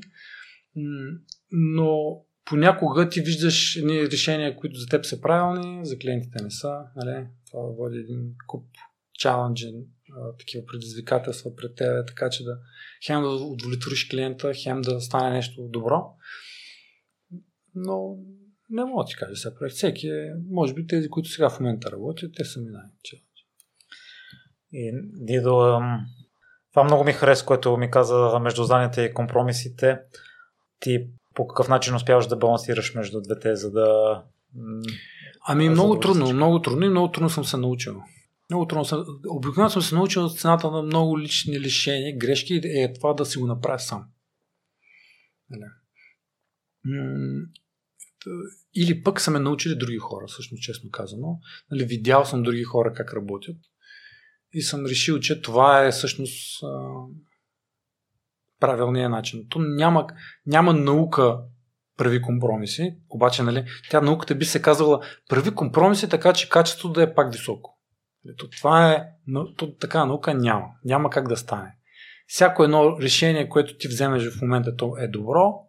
В съседния проект, който може да е абсолютно същия едва ли не, за конкурентна фирма на тази, която ти правиш, може въобще да не, да, да не, се, да не сработи. Така че няма учебник по това нещо. Постепенно човек разбира пак, то може би пак трябва да се, върна, да се върна назад в пътищата и в инструментите. Значи ти можеш да имаш всякакви инструменти за компромиси, така да се каже. Примерно, един инструмент е найемане на програмисти специфичен. Или друг инструмент е намаляване на цената, увеличаване на цената. Нали, такива м- м- точни неща, които да направиш. Само, че пътя към компромиса много рядко е свързан с някакви точни решения, които да вземеш, а по-скоро той е наистина един път. Тоест трябва да има алгоритъм, по който един компромис, започвайки от началото на компромиса до крайния продукт, да стане така, че този компромис, който си взел, да не се или да не се забелязва в крайния продукт, или да е пренебрежимо малък, или въобще да удовлетворява всички. Тоест, мисленето на парче по някакъв начин, нали? ето, ще намалим цената, ще увеличим цената, ще сложим повече време, ще махнем от времето, примерно, ще накараме някой да го направи по-бързо, или пък ще отрежем тази цялата част, или пък ще сложим още една част. Нали? Това не е sustainable взимане на, на, на, на решение. Нали? Това е на парче и, и не знам, не, не знам дали е правилно или неправилно, но когато знаеш, че целият ти път към края на проекта е усеян с такива места, знаеш откъде да минеш, така да се каже, но това се постига с опит, според мен. Не знам по друг начин как би могло да се стане. Може би има някои хора, така менеджери, които са по призвание, или как да кажа, успяват така много добре да изманипулират хората и ситуацията, че така сами си вървят по тия пътища, но за повечето от нас е въпрос на опит и повечето хора, които виждам, че са по този път, са така след определен години, може би, 10-15 години трябва да са минали. И тук въжи това, което спомена по-рано да погледнеш задачата от различни ъгли, да видиш, да. ако направиш един компромис, до какво ще доведе. Точно така. Е. Това е наистина бягането тук много, много ми помага, защото много често в каквато и да е сфера на живота, ние сме склонни да вземем едно решение, мислейки за преките последствия от това решение. Нали? Например, купуваш си един нов диван и си мислиш колко добре би стоял в твоя апартамент. Но има няколко допълнителни неща, които трябва да помислиш. Какво ще правиш с стария диван? Как ще го внесеш в къщи? А, колко, как ще го почистваш този новия диван? Той е много готин цвят, нали? обаче какво ще стане котката, когато легне върху него? Събират ли се? Нали, в нормалния си живот обикновено човек не ги прави тези решения, затова не е свикнал в корпоративния да ги взима по същия начин. В нормалния живот поглежда на диван, почуваш се малко, там, ще го вземеш, харесва ли те ли харесва и просто си го взимаш. Не?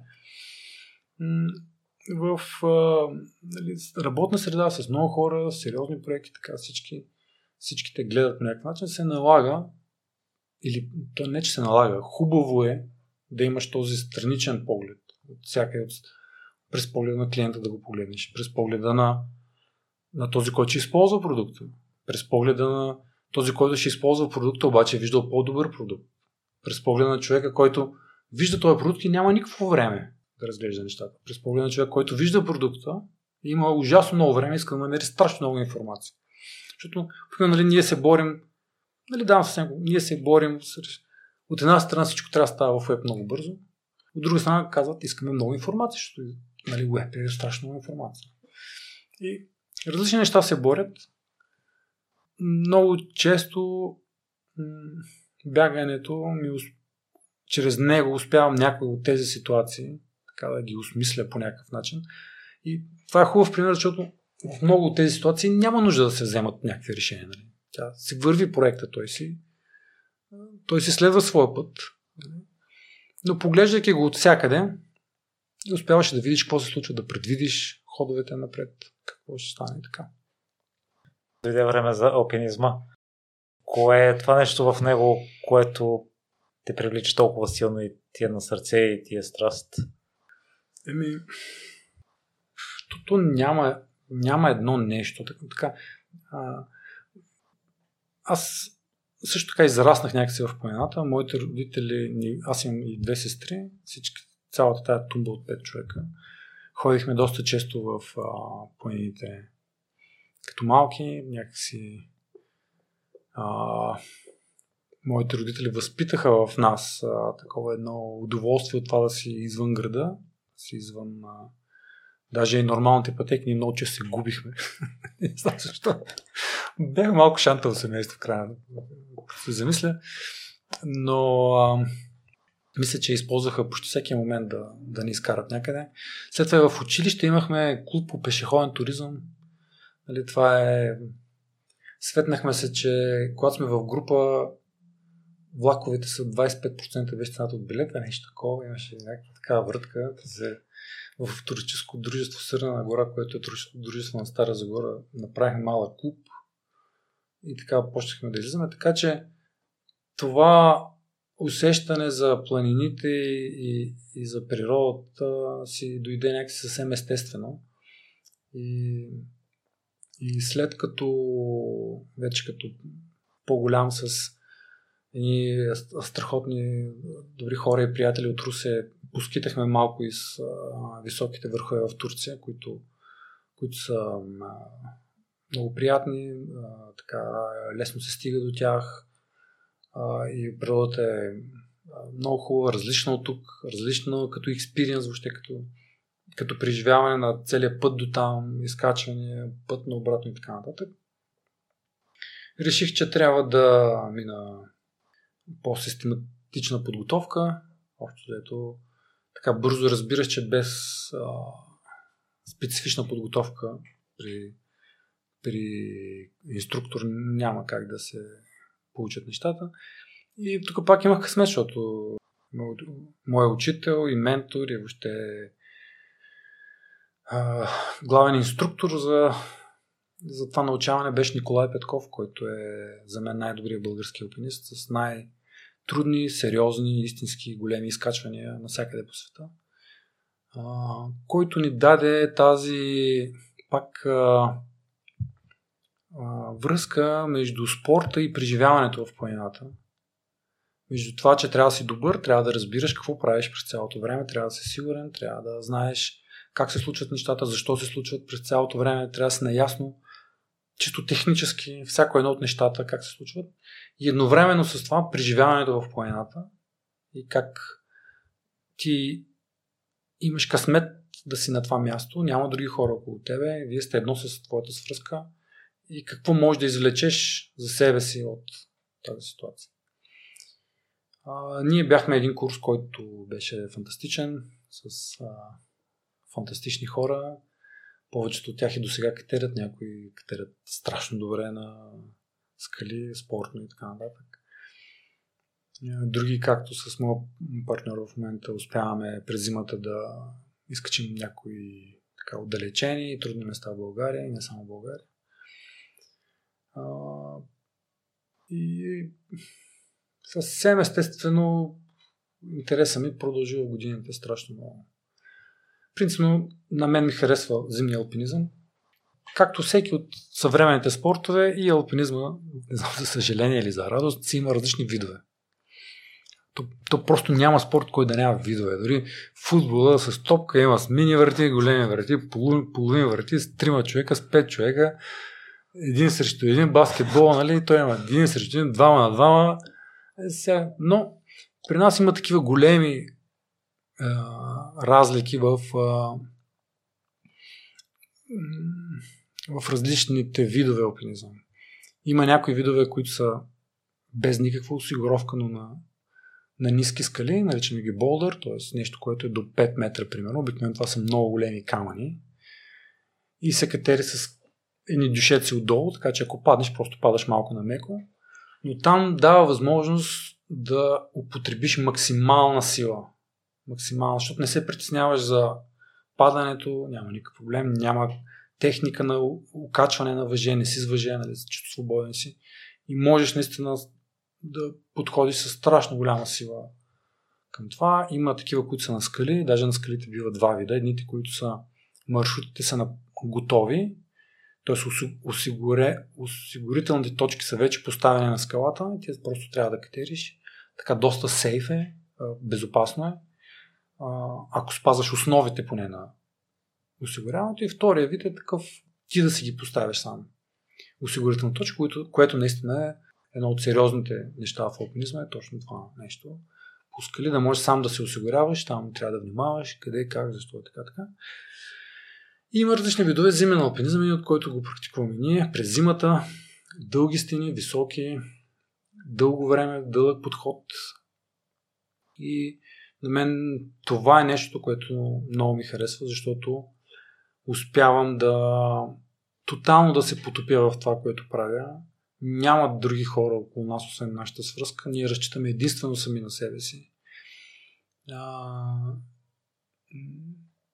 няма как да кажа, няма его по някакъв начин. Често се отказваме. Примерно тази година половината от пътите се отказахме. От, стигнахме до някъде и се отказахме.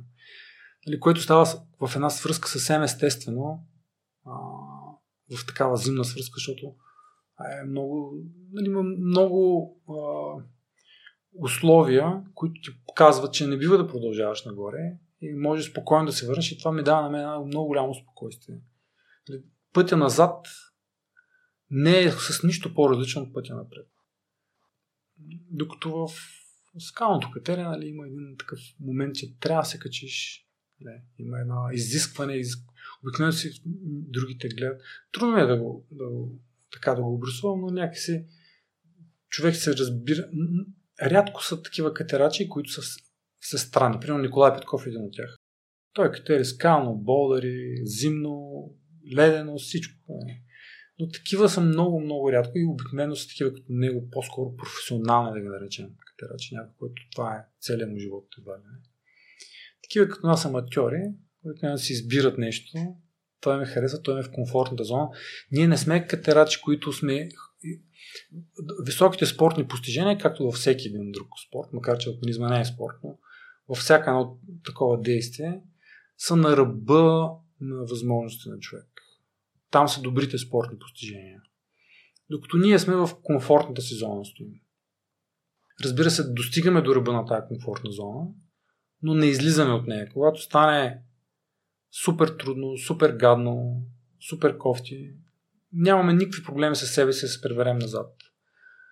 За нас катеренето е едно общуване с планината, общуване и между нас си, такова едно негласно общуване на, на площадките, когато се срещаме, се общуваме, естествено. Казвам си как беше, що беше, не, казвам си маршрута, как, така, така. Но през цялото друго време общуваш с този човек негласно. Хем животът ти зависи от него, хем не може нищо да си кажеш. Но за да се получи общуване, все, все пак на някакъв мисловен левел трябва да е. Разбира се, не си имаме разни дърпане, въжето свиркаме се, т.е. има някаква нали, квази общуване, така да ръка. Преди имахме даже радиостанция, отдавна не ползваме. И до през лятото с какво замениш зимния алпинизъм? С бягане. С бягане обикновено. Аз... Само зимен алпинизъм правиш? Да. Много рядко вече катеря през лято. Може би нали, това е лошо, разбира се. Но наистина летния алпинизъм се различава много. Това през зимата. И ам, Общо аз лично никъде не ходя, само бягаме. А, преди COVID ходихме нали, в а, Алпи и такива разни, но сега то пак там е зимно, т.е. в Алпите през лятото е едно тук зимно. Наскоро ми е гостува един бизнес коуч и той спомена за ежедневието ни за комфортната зона и той а, изрази мнение, че ако си стоим а, в нашото ежедневие постоянно в а, комфортната зона, тя се смалява а не си остава същата, докато в спорта си мисля, че е точно обратното. С течение време и тренировките, а, дори да си в комфортната зона, тя се увеличава. И спомням си Божидар Антонов, като ми гостува. Аз си мислех, че всички натоварвания, които прави са свръхестествени, а той каза, че просто си тренира в комфортната зона, с течение на времето знае какви са му възможностите, подобно теб. Има ли го и това в алпинизма? Дори да се откажете, натрупания опит и дори да си стоите в комфортната зона, просто натрупания обем и опит ви позволява да... Аз мисля абсолютно като Боже, нали? Смисъл, че а, аз толкова съм против това за извън комфортната зона, че човек трябва да е такива, нали? Не, не съм против някакси това, което казват, че трябва човек нали, да се напрегне нещо такова така, така. Според мен но мисля, че, но мисля, че освен, че генерализират, по-скоро човек го дърпа назад даже това нещо. Ще кажа защо. Защото излизайки от, човек, от комфортната ти зона, това означава, че не знаеш какво правиш. А когато не знаеш какво правиш, наистина има голям шанс да успееш, но има още по-голям шанс да не успееш. Това става един вид случайност по. Може би от време на време, в някакъв момент от твоята тренировка, като по тренировка не става въпрос само за спорт, а въобще в ако погледнем живота като един проблем, нали, и го кажем на част, нали, че тази година трябва да твоята работа да свършиш нещо, ти за да, да, да, се, да постигнеш нещо. И това означава, че тези там 5, 6, 8 месеца са твоя тренировачен блок. Може би някой път излез от твоята комфортна зона. Нали? Но по-добрият вариант за мен е да стоиш в комфортната ти зона, но да знаеш какво правиш. Да знаеш всяка следваща стъпка, или дори да не я знаеш, да си я мислиш, че ще стане. Много често човек греши. Не? Това няма нищо, нищо лошо. Нали? Правиш нещо, грешиш, така нататък. Но поне да си имаш план. Той план да се опиташ да го следваш и, и да го аджестваш прямо грешките си. Ние в а, нашите блокове за бягане, за, аз за алпинизъм не тренирам въобще, нали, освен бягането. Бягането е един вид тренировка за алпинизма. Много, много от алпинистите, зимните и въобще тези, които са добри, примерно Симоне Моро и подобни в световен план, тренират чрез бягане. Но ние в блока за бягане никога не бягаме повече от 90% от усилието, което бихме имали на едно състезание.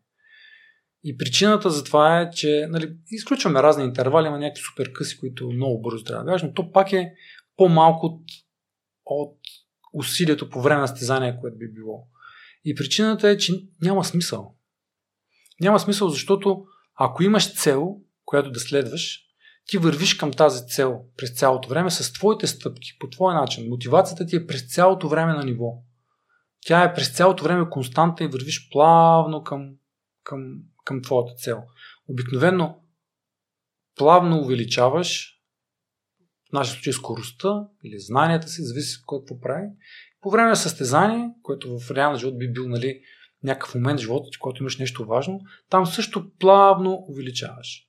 Докато когато излизаш от комфортната ти зона, ти излизаш от комфортната зона. Първият път се случва, случват страхотни неща. Ти изпадаш в някаква страшна еуфория. Нали? Всичко е много яко. Само че след това, връщайки се в комфортната ти зона, от тази еуфория следва обратно, нали, даун, нали, че вече не си извън това. Какво правим сега в този тъп град тук? Нали? Направил си някакво много яко бягане някъде. Ма сега гледай, бягаш с някаква ниска скорост. Нали? Почва да депресираш. Следващия път излизаш в комфортната зона, нищо не става. И що не става? Нищо, защото извън комфортната зона е чисто случайност. Нали? Първия път е станал, следващия път не става. И така няколко пъти, влизайки и излизайки от комфортните зони, това, което се случва е, че по чисто като вероятност и статистика, по-често фейлваш, отколкото имаш някакъв успех. Сега наистина някой път може да имаш някакъв грандиозен успех, който да тушира всички други. Или пък да можеш да работиш без мотивация, защото за мен всяко едно нещо много по-важно от физическата ти форма и от тренировки, от каквото и да е мотивацията. Ти трябва да стоиш мотивиран през цялото време. Ако успееш да излезеш от комфортната ти зона, да не успееш в това, което правиш и пак да останеш мотивиран, и тогава си излезе колко си комфортна зона. А специално в алпинизма не може да излезеш от комфортната зона. Излезеш ли си мъртъв. Това е. Така че ти там винаги трябва да стоиш там, където знаеш какво правиш и поне аз, а пък не само аз. Повечето живи алпинисти това правят. Можеш да се на ръба на комфортната зона. Това е нещо различно. Но никога не трябва да го прескачаш. Винаги трябва да знаеш, че имаш една осигуровка под тебе, която ще те издържи. Това говоря включително и за катерачи типа Алекс Хонал, които са без въже, фрисоло катерачи, нали, които не използват въже и така нататък. Има щастието да бъда известно време с Алекс тук в България. Той е а, човек, който е много повече в комфортната си зона от много хора от нас. Нали, той за да направи едно такова изкачване, той го е минал достатъчно брой пъти и той на това място се чувства наистина все едно се разхожда. Нали, съвсем преувеличавам много, но нали, чувства се добре, чувства се, че може да го направи. И има един или два пасажа, които са на ръба на неговата форма. Но той си е избрал това нещо за себе си и, и, и няма друг избор, така да се каже, освен да отиде за малко до ръба. Той пак не го прескача, ръба на своите възможности, но се налага за да, за да постигне тези най-високи постижения в света на алпинизма, въобще в света, се налага да достигне за малко до, но общо взето не излизаме от комфортната зона, не трябва да се излиза от комфортната зона, когато времето е лошо се прибираме, когато времето е хубаво излизаме, когато има опасност от лавини се прибираме, когато снега е твърд излизаме. Да, съгласен съм и е, тук теб, с, теб. Един, може би въпрос е какво хората визират под комфортната зона. Аз си го обяснявам това, което ти обясни като постепенното прогресиране. Т.е. за да минеш малко на следващата стъпка, аз това си го обяснявам с излизане от комфортната зона. Не е рязко да вдигнеш, да кажем, бягаш маратон Ми, пролета, ако... пък на. Да, но повечето хора, не повечето хора, извинявам се, някои хора виждам как бягат по определен начин, на някои състезание бягат адски бързо се изрязват. Нали? Много над това, което могат да направят. Или тренират за около 10 км състезание, отиват на 100 км състезание. Или пък вдигат някаква тежест и след това, за да излезат от комфортна зона, да вдигат 30 кг повече тежест. Нали. Ще вдигнат най-вероятно. Нали. Ще кажат, много съм як. Нали, ето. Personal best. Нали. Дали ще се контузиш обаче, дали няма да се контузиш. Утре няма да вдигнеш пак там 170. Нали. Какво става? Как ще се почувстваш? Като не можеш да дигнеш утре пак 170, защото твоето ниво е на 130. А, пробягал си 100 км за много бързо. Другата година обаче пак ще искаш да отидеш. Пак ще си кажеш, аз предния път не бях толкова подготвен всъщност. Голяма пара работа, нали, за 12 часа. Колко ме? Отиваш и 17 часа. Как ще се почувстваш? Ще останеш ли в спорта? Няма ли да останеш в спорта?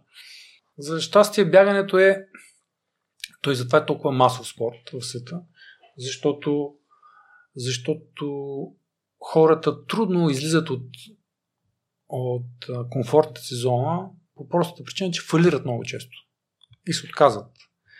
И това ги връща обратно назад и те започват постоянни бягания с ниска скорост. И всеки успява да си намери своето място нали, по някакъв начин в това нещо. Нещо подобно е, между другото, и с а, не алпинизма, катеренето в зала. Катеренето в зала сега стана олимпийски спорт. А, в Западна Европа, в Азия, почти всяко училище вече има зала за катерене.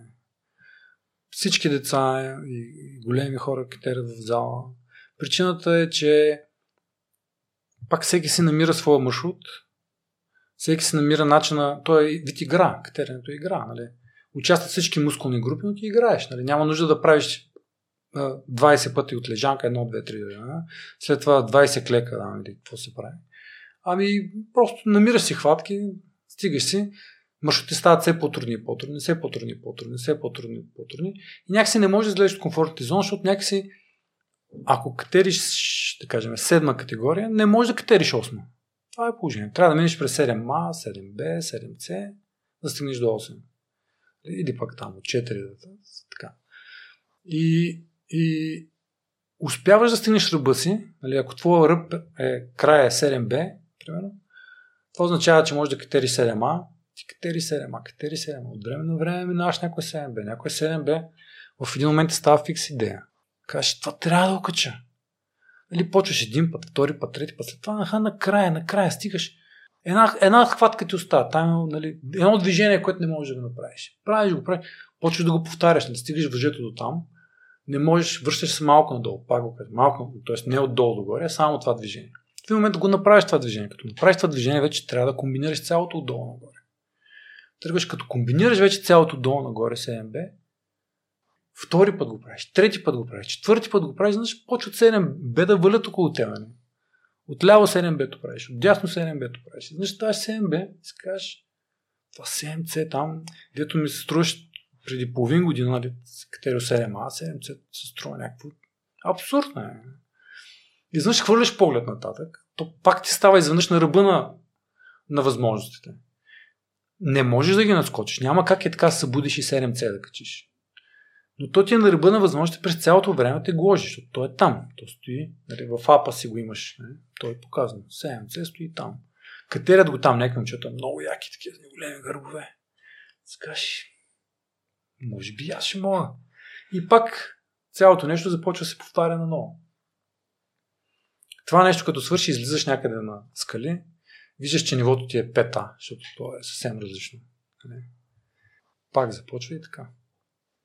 Добре, да ще опишеш ли един ден а, в а, зимата при катеренето, тъй като споделяш, че средното време е между 14 и 18 часа. Да, да.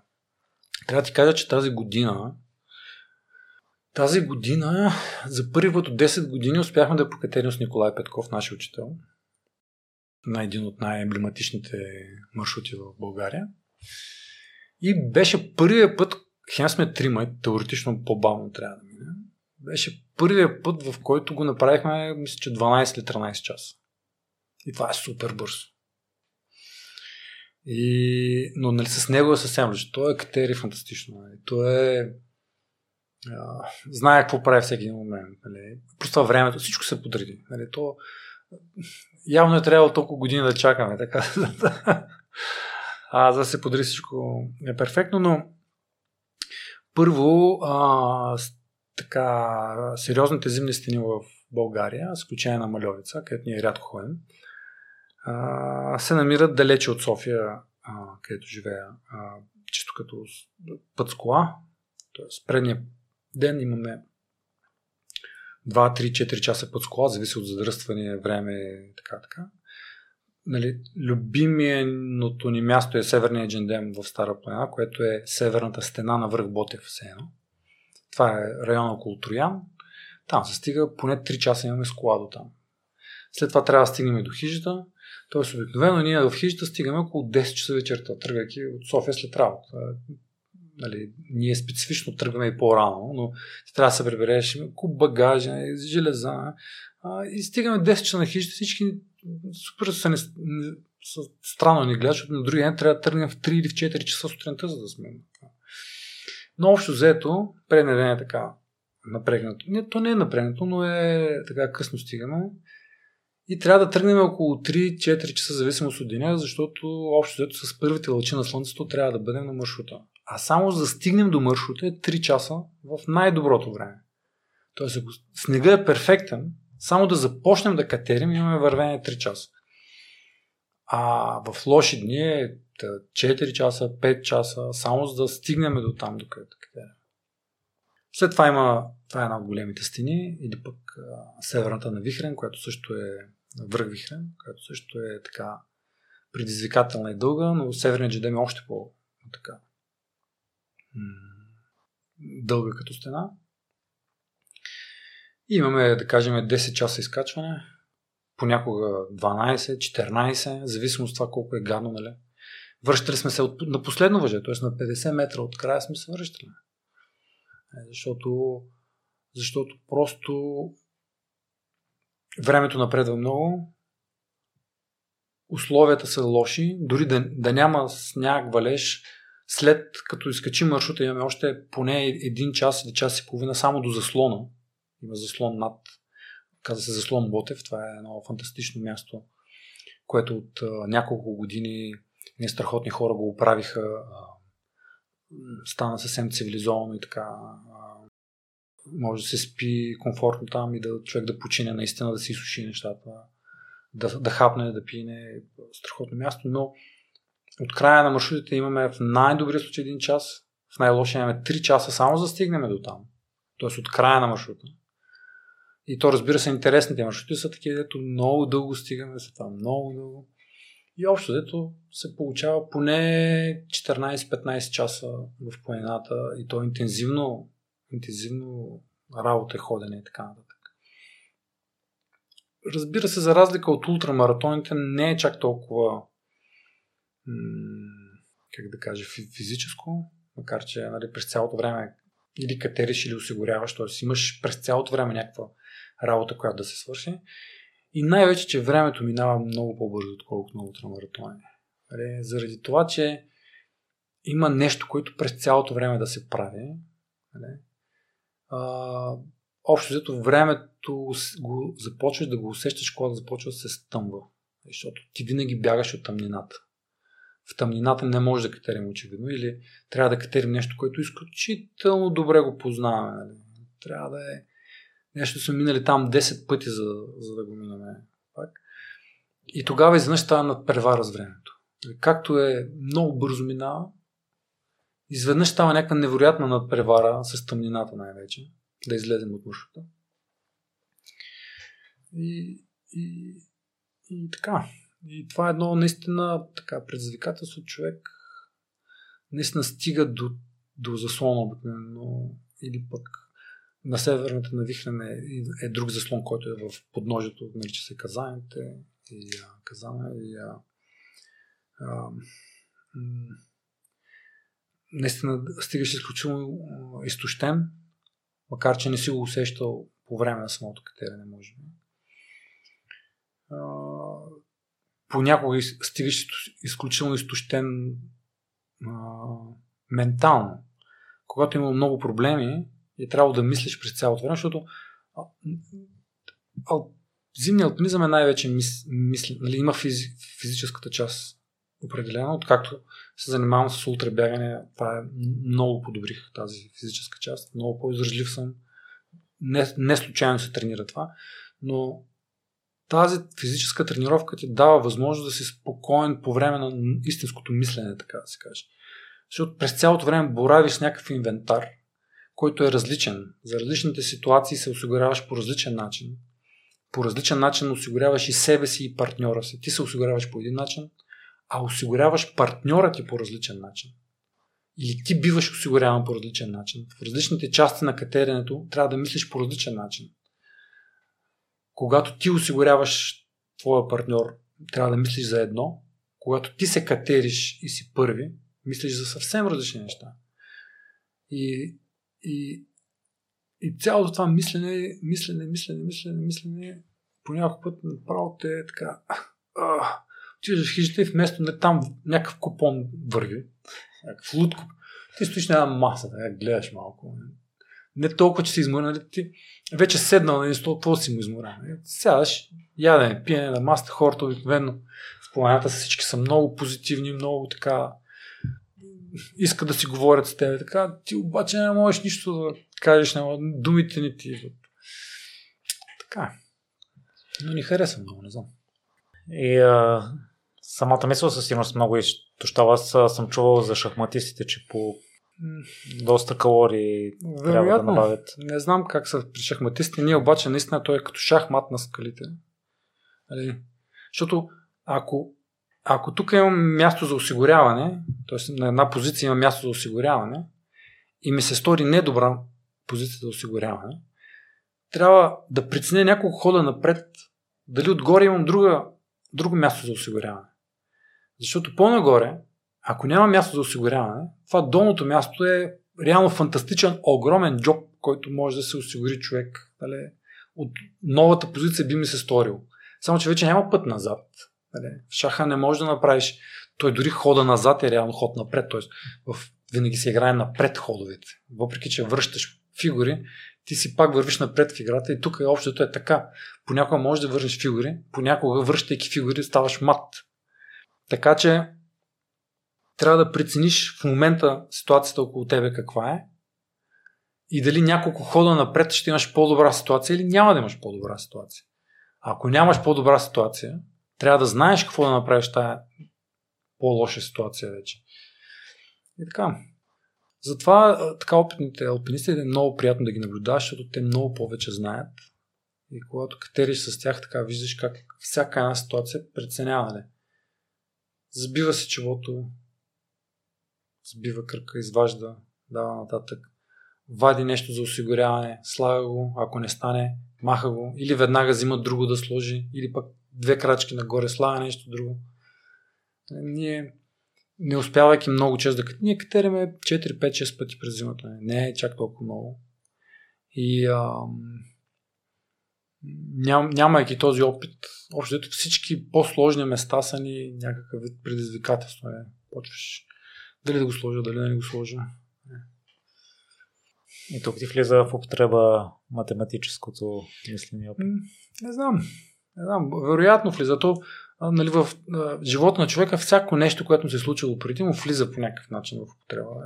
Много рядко има някакви безмислени неща, които... Разбира се, не знам, може би дори в леглото да се лежиш, може да е смислено в някаква ситуация в бъдеще, не знам. А, но всяко нещо се влиза, предполагам. Дали България по какъв начин стои на картата на Европа от към трасета и подходящи възможности за зимен алпинизъм?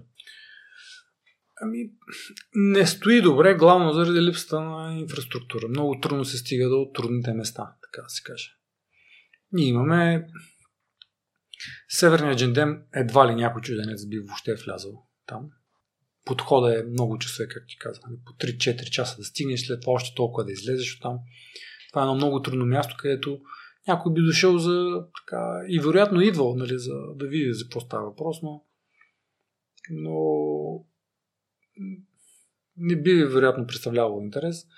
Северната стена на Вихрен или пък разни маршрути в Рила, вероятно са интересни, но в Алпите има много, много, много повече места в, въобще, в Долмит, въобще целият алпийски такъв слой е много, много повече места, много по-интересни, не знам, така ми се струва. Аз не съм от тези, които смятат, че България е Швейцарията на Балканите и такива нали, разни неща. За нас си е добре, красиво е, дава ни възможността за общуване в планината, харесва ни, познаваме комфортно се чувстваме там. Харесват ни езерата в Рила. Познаваме някакси камъните и като видим снимка, знаем, че от, от България даже много от моите приятели знаят от коя планина е, само така по снимка на пръста. А, но тя си е наша. Нали, не е с нищо по, като говоря в алпинистски смисъл. Нищо по-особено от много други планини по света. И докато няма инфраструктура, която да докара хората тук, няма хубави хижи, удобни, няма хубав транспорт там, няма... В хижите не е някакси цивилизовано, трудно ще стане. Да има такъв целенасочен поток от алпинисти. Дио, страшно ми е интересно да те слушам, говориш толкова увлекателно, имаш толкова интересни нови истории а, за мен, които за първ път чувам темата за алпинизма не е била засягана толкова детално в миналото. Но сега да преминем към бягането и нека да сме най-полезни за аматьорите, тъй като част от слушателите са именно такива, основна част от... Ето, и аз съм аматьор, пълен. Така че могат да чуят нещо от аматьор за аматьори. Бягащите в България основно... Да, то в цял свят са аматьори. Замислих се, че бягането е спорта по подразбиране, ако някой желая да спортува. Та, набързо ще кажа как ти си стартирал бягането и си стигнал до ултрамаратон. Тъй като това до някъде е свързано може би с комфортната зона или с различните mm-hmm. дисциплини. Да. Ами, а, аз започнах бягането заради Еленко, един мой приятел Еленко Еленков, който един ден ми каза давай да ходим в Истанбул, едно 15 км състезание. Честно казано, примерно сега Ицо, като е. Христо Цветков, като разказва как е започнал, и си е казал 10 км, някой му е казал една 10 км състезание, той е казал 10 км няма как се избяга. Аз обаче въобще не подложих на никакво съмнение, че избягам 15. Въобще не ми се стори някаква кой знае каква космическа дистанция. Бягах два пъти отидах на тези 15 км и някой обаче ме беше казал, вече не си спомням обаче кой беше казал. Не беше Еленко, а някой беше казал да бягам по пулс. И да си гледам пулса. И пулса ми като е, вече не си спомням колко, примерно 160 да кажем, не си спомням. Като ми е над 160 забавям, като ми е под 160 забързвам. Нищо друго не знаех.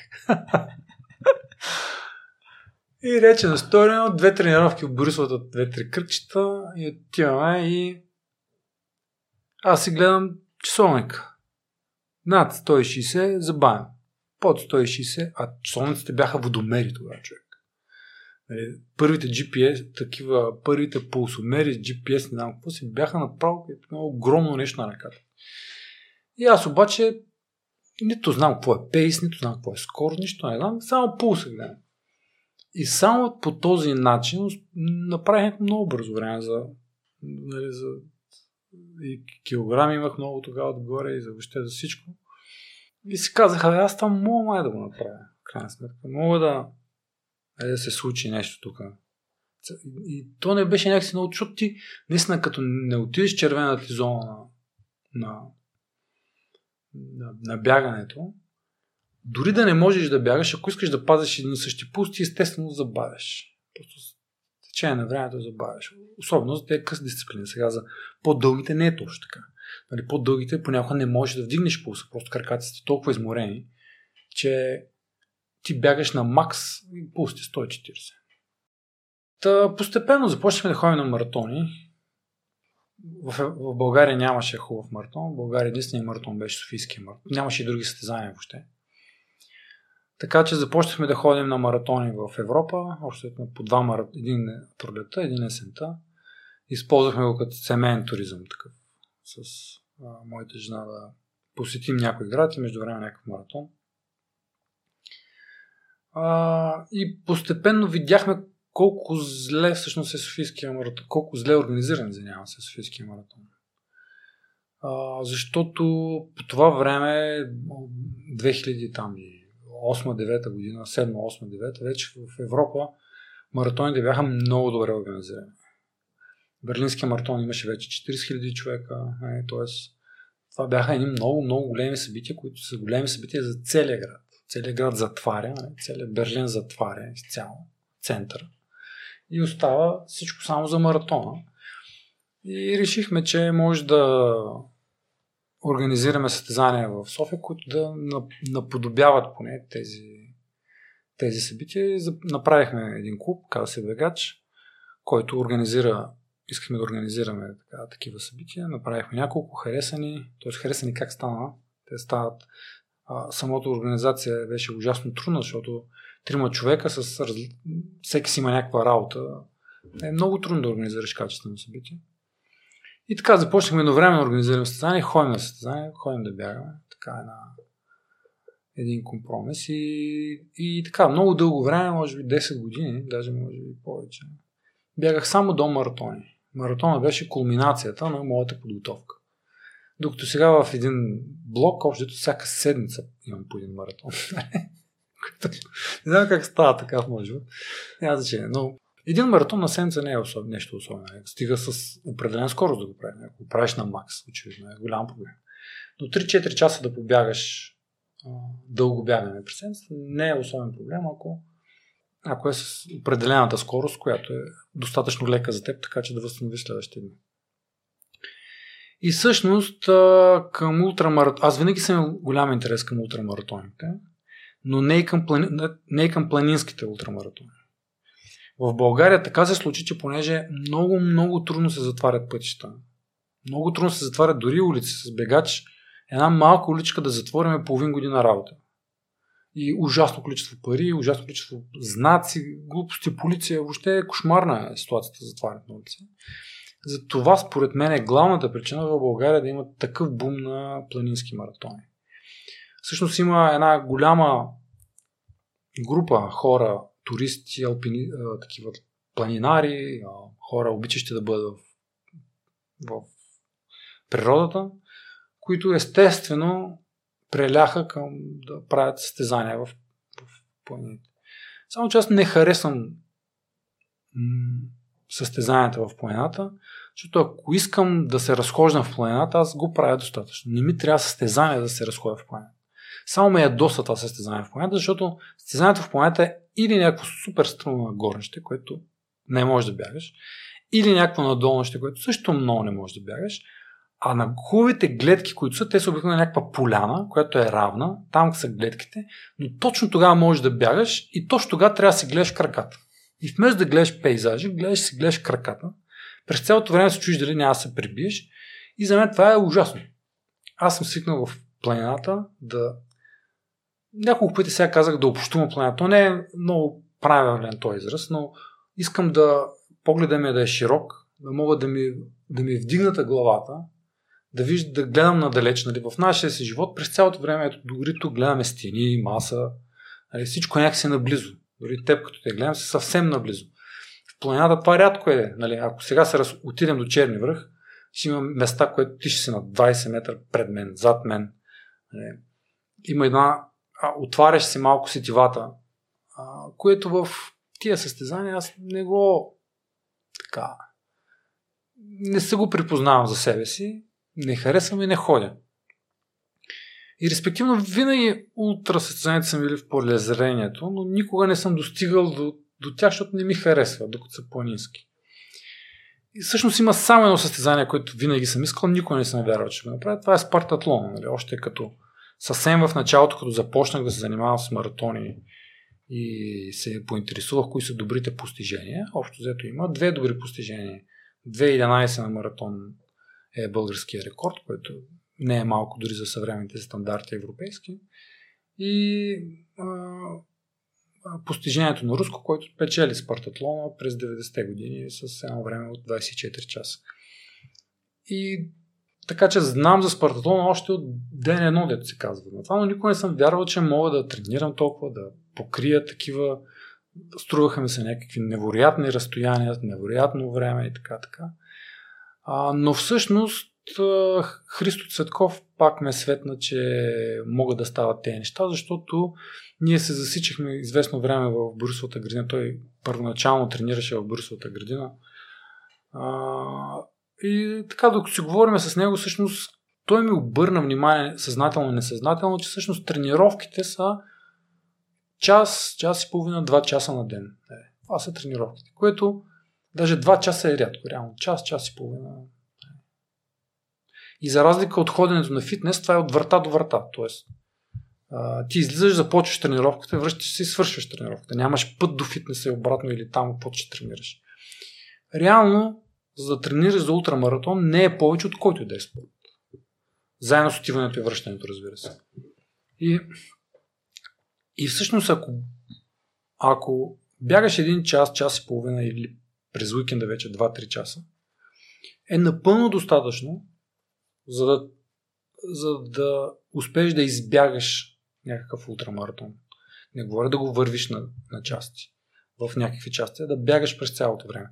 Разбира се, това не може да стане на планински ултрамаратон.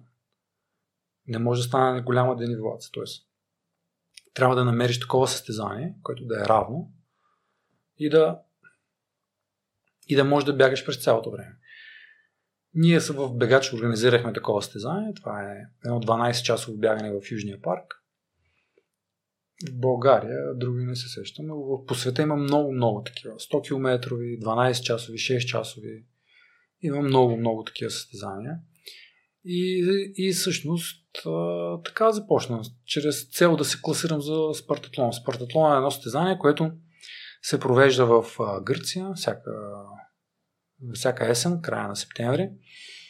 А, то и в чест на един гръцки а, вестоносец от античността, който кога в едно от нападенията на персите на Татина търси помощ от а, друг полис от Спарта и пробягва разстоянието от Атина до Спарта за ден и, за един ден, ден и половина. Или, никой не знае, защото а, в историческите книги казва, че на другия ден Филипите, Филипите а, стигнал Спарта.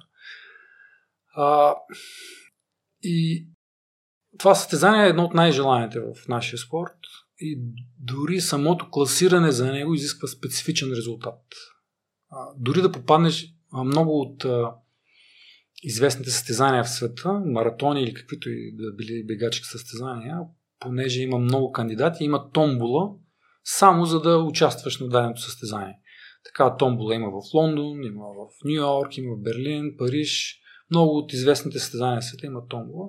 Спартатлона има също томбула, но само за да участваш в томбулата трябва да имаш специфично постижение. И всъщност аз започнах да тренирам, за да вляза в томбулата. Е, станах втори на едно състезание в Швеция, 12 часово и така влязах в томбата, след това пък и покрих норматив за директно влизане. Постепенно, разбира се, случват тези неща. И така, това е моят път към с желание да участвам на едно единствено състезание, всъщност. Се получиха нещата и сега много ми харесва, защото то си става начин на живот. Нали? Както най-често е фитнеса е в ежедневието ни един час на ден много хора тренират, нали, обичат да отидат да потренират един час, така да не започне деня или да им свърши деня. Така и моя ден. Имам час, час и половина, два часа бягане на ден, което не е нищо за всеки един, дори най-най-най-голем аматьор. Защото два часа физическа дейност почти нищо не е. Нали? А, трябва внимателно да се подходи към това, че тя да е достатъчно лека, така че на другия ден да си отпочинал. Сега, ако излезеш и бягаш 2 часа на макс не, в 9 часа вечерта, няма как да се случат нещата. Но ако е достатъчно леко и бавно, то се започва с бягане вървене. Бягаш, вървиш, бягаш, вървиш, бягаш, вървиш. И така. Да, като спомена въпросния пример, че 2 часа не са много не се бях замислил за това и мен ме очуди. Ти даде пример, че в миналото родителите, като са работили по полетата, цял ден са били активни и сега два часа, ако ги съпоставим с тяхната работа, нищо не е. Да. Хората, по принцип, Homo sapiens са били винаги движещи се същества, винаги работещи същества, винаги с почивали са нощем, нали? през цялото друго време нещо са правили физически и ние просто сме забравили това нещо. Нали? На... Не ние, нали? има много хора, които работят ежедневно изправени и така. Нали? Дори има някои ултрамаратонци, които работят са, хем са ултрамаратонци, хем работят на крак през цялото време. Но забравили сме малко от тази работа, а тя всъщност не държи, нали, когато е толкова малко, по един-два часа на ден, не държи в тонус. И затова фитнесът е толкова популярен според мен, защото освен, че хората изглеждат добре, е, което е един от бонусите в тази работа, това е, че раздвижвайки кръвта ти, въобще целият метаболизъм, раздвижвайки, се чувстваш много по-добре. Това е абсолютно несъмнено. Аз го усещам абсолютно всеки ден. Аз слушах и едно участие на един карнези си. Неговата рутина е бяга сутрин, работи на бюро, което е е изправен, стои изправен цял ден има си рутина по време на работата с подскоци, постоянно е активен, но и това става с натрупване на времето. И до мен му чуди, като казах, че бягането от врата до врата, тъй като лично според мен не е хубаво да се разгрее, да се разгрее след това. Не, не, не. Значи, във всички спортове бягането е загрявка и разгрявка. Няма спорт, който бягането да не е загрявка. Отиваш на фитнес, загряваш 10 минути бягаш. Отиваш там да дигаш, да се бориш, казва ти 10 минути бягай, тук е едва загрява. Така че бяга, то сам, самия акт на бягане си е една загрявка. Когато бягаш бавно, когато бягаш бързо, очевидно трябва да загрееш. Само, че бързото бягане е 15% от всичките тренировки. Или поне аз така смятам и така, една група хора около мен, че бързите бягане трябва да са много малко от общия ти обем бягане и там, разбира се, загряваме, разгряваме. Съвсем естествено.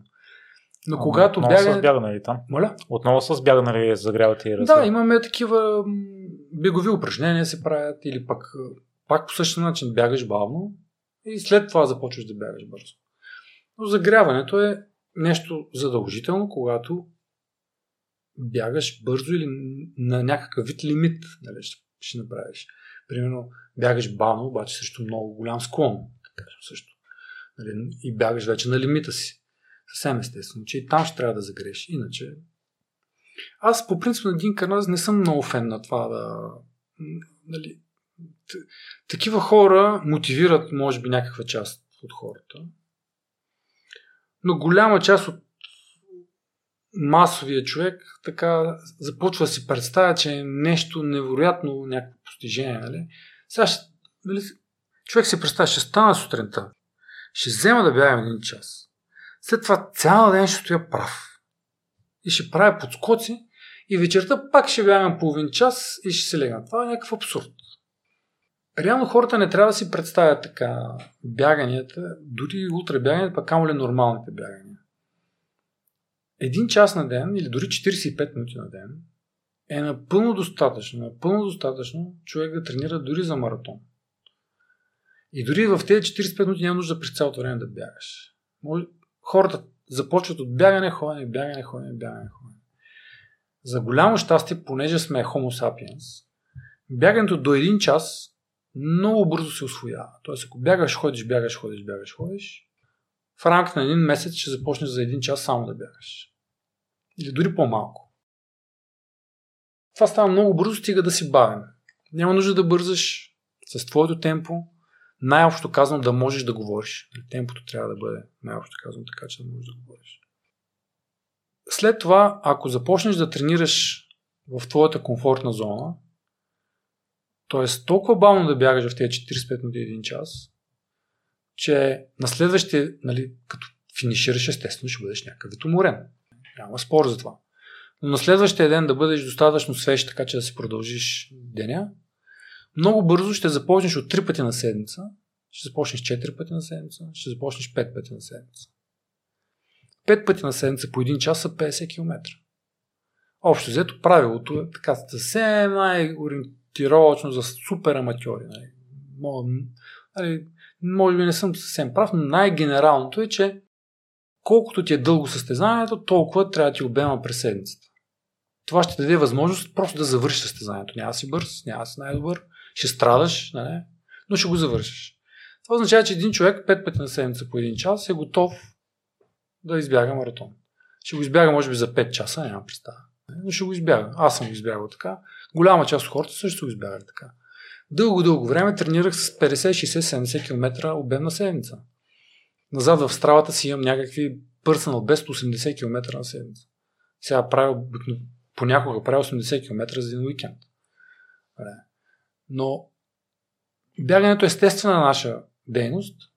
Бързо човек навиква и бързо човек навиква да да се възстанови от тази дейност, ако тя е била достатъчно бавна. Наистина аз знам и виждам по практически всички приятели, които се запознавам и които знам, че е много трудно да се бяга бавно. Това е една много голяма трудност. На мен ми е било трудно, на всички не е било много трудно. Човек някакси не се чувства комфортно психически, като бяга бавно.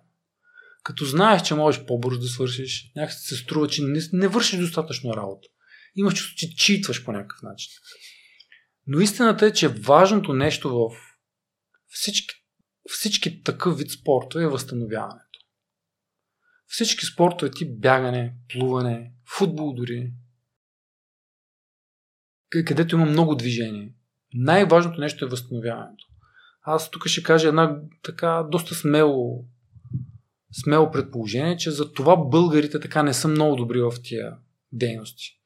Дали, дори в лека атлетика сме добри в разни висок скок, нали, такива, където има много техника.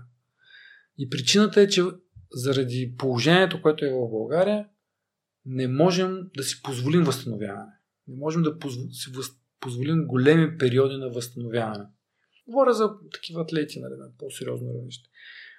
А, за нашето равнище, за да можеш за следващия ден или за последващия да възстановиш, тъй като си имаме нормален живот, нормална работа, семейство, деца, хиляда неща се случват.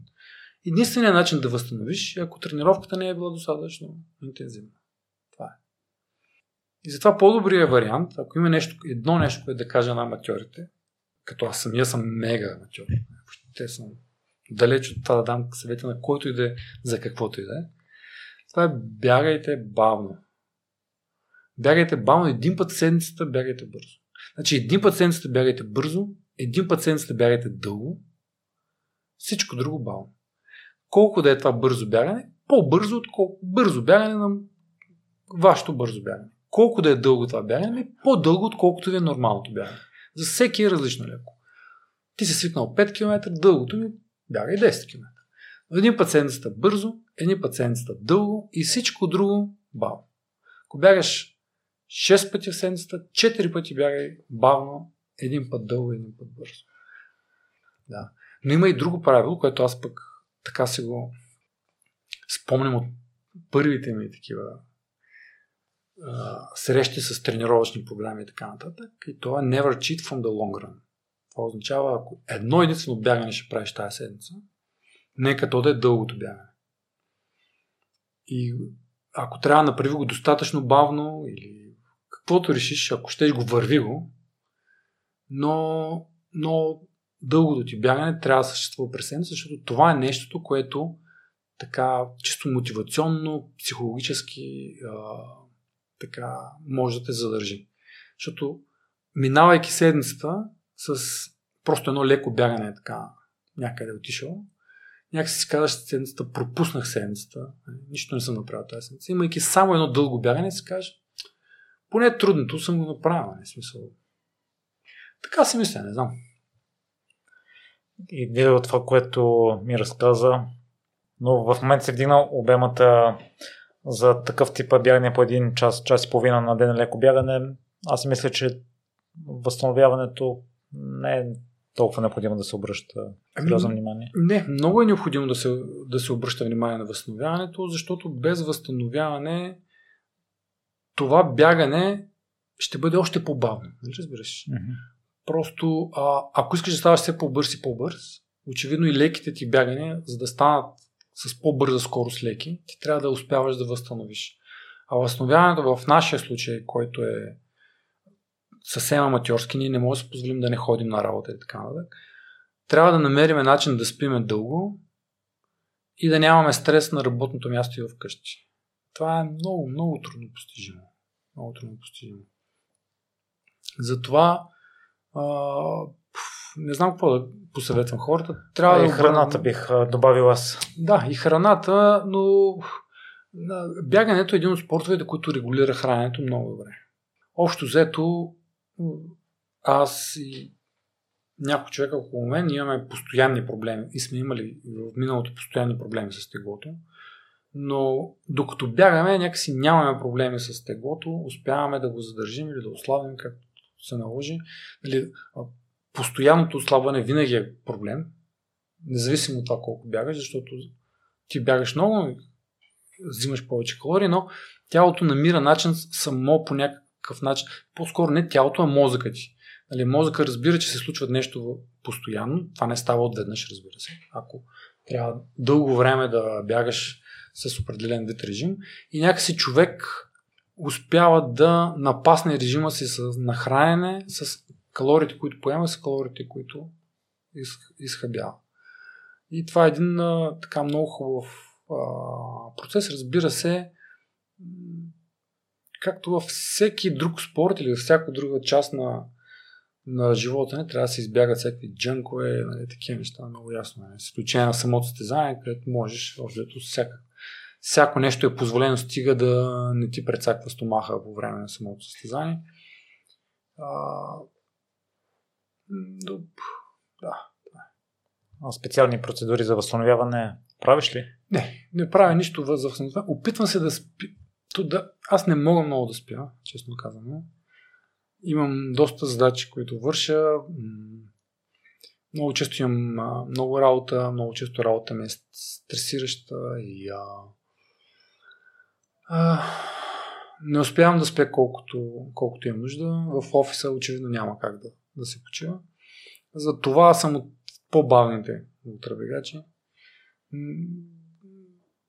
Бягам достатъчно бавно, когато са ми леките бягания, да, да мога да възстановя на следващия ден от само себе си. Това правя аз. Това е моето нещо в момента. Историята с контузии. Имаш ли такава с изключение на, на тази на Витош 100?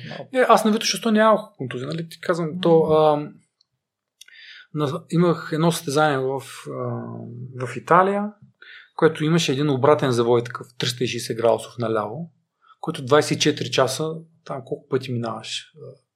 300-400 пъти през този обратен завой. И ме заболя нещо кръка. Горе, така че аз това не е, може би, точно контузия, ами нещо, някакво възпаление, някакъв вид. А, не му отдавам много така, не го мисля много, докато през цялото време намалява болката. И мисля, че имам късмета да... Аз никога съм нямал контузии за нищо. Никога не съм се контузвал в нито един от спортовете, които съм участвал а, така сериозно или нещо дългосрочен план, повече от един месец, примерно месец. Късал съм си, примерно, някакъв мускул, мускулно влакно по-скоро. Играех с кош по едно време страшно много.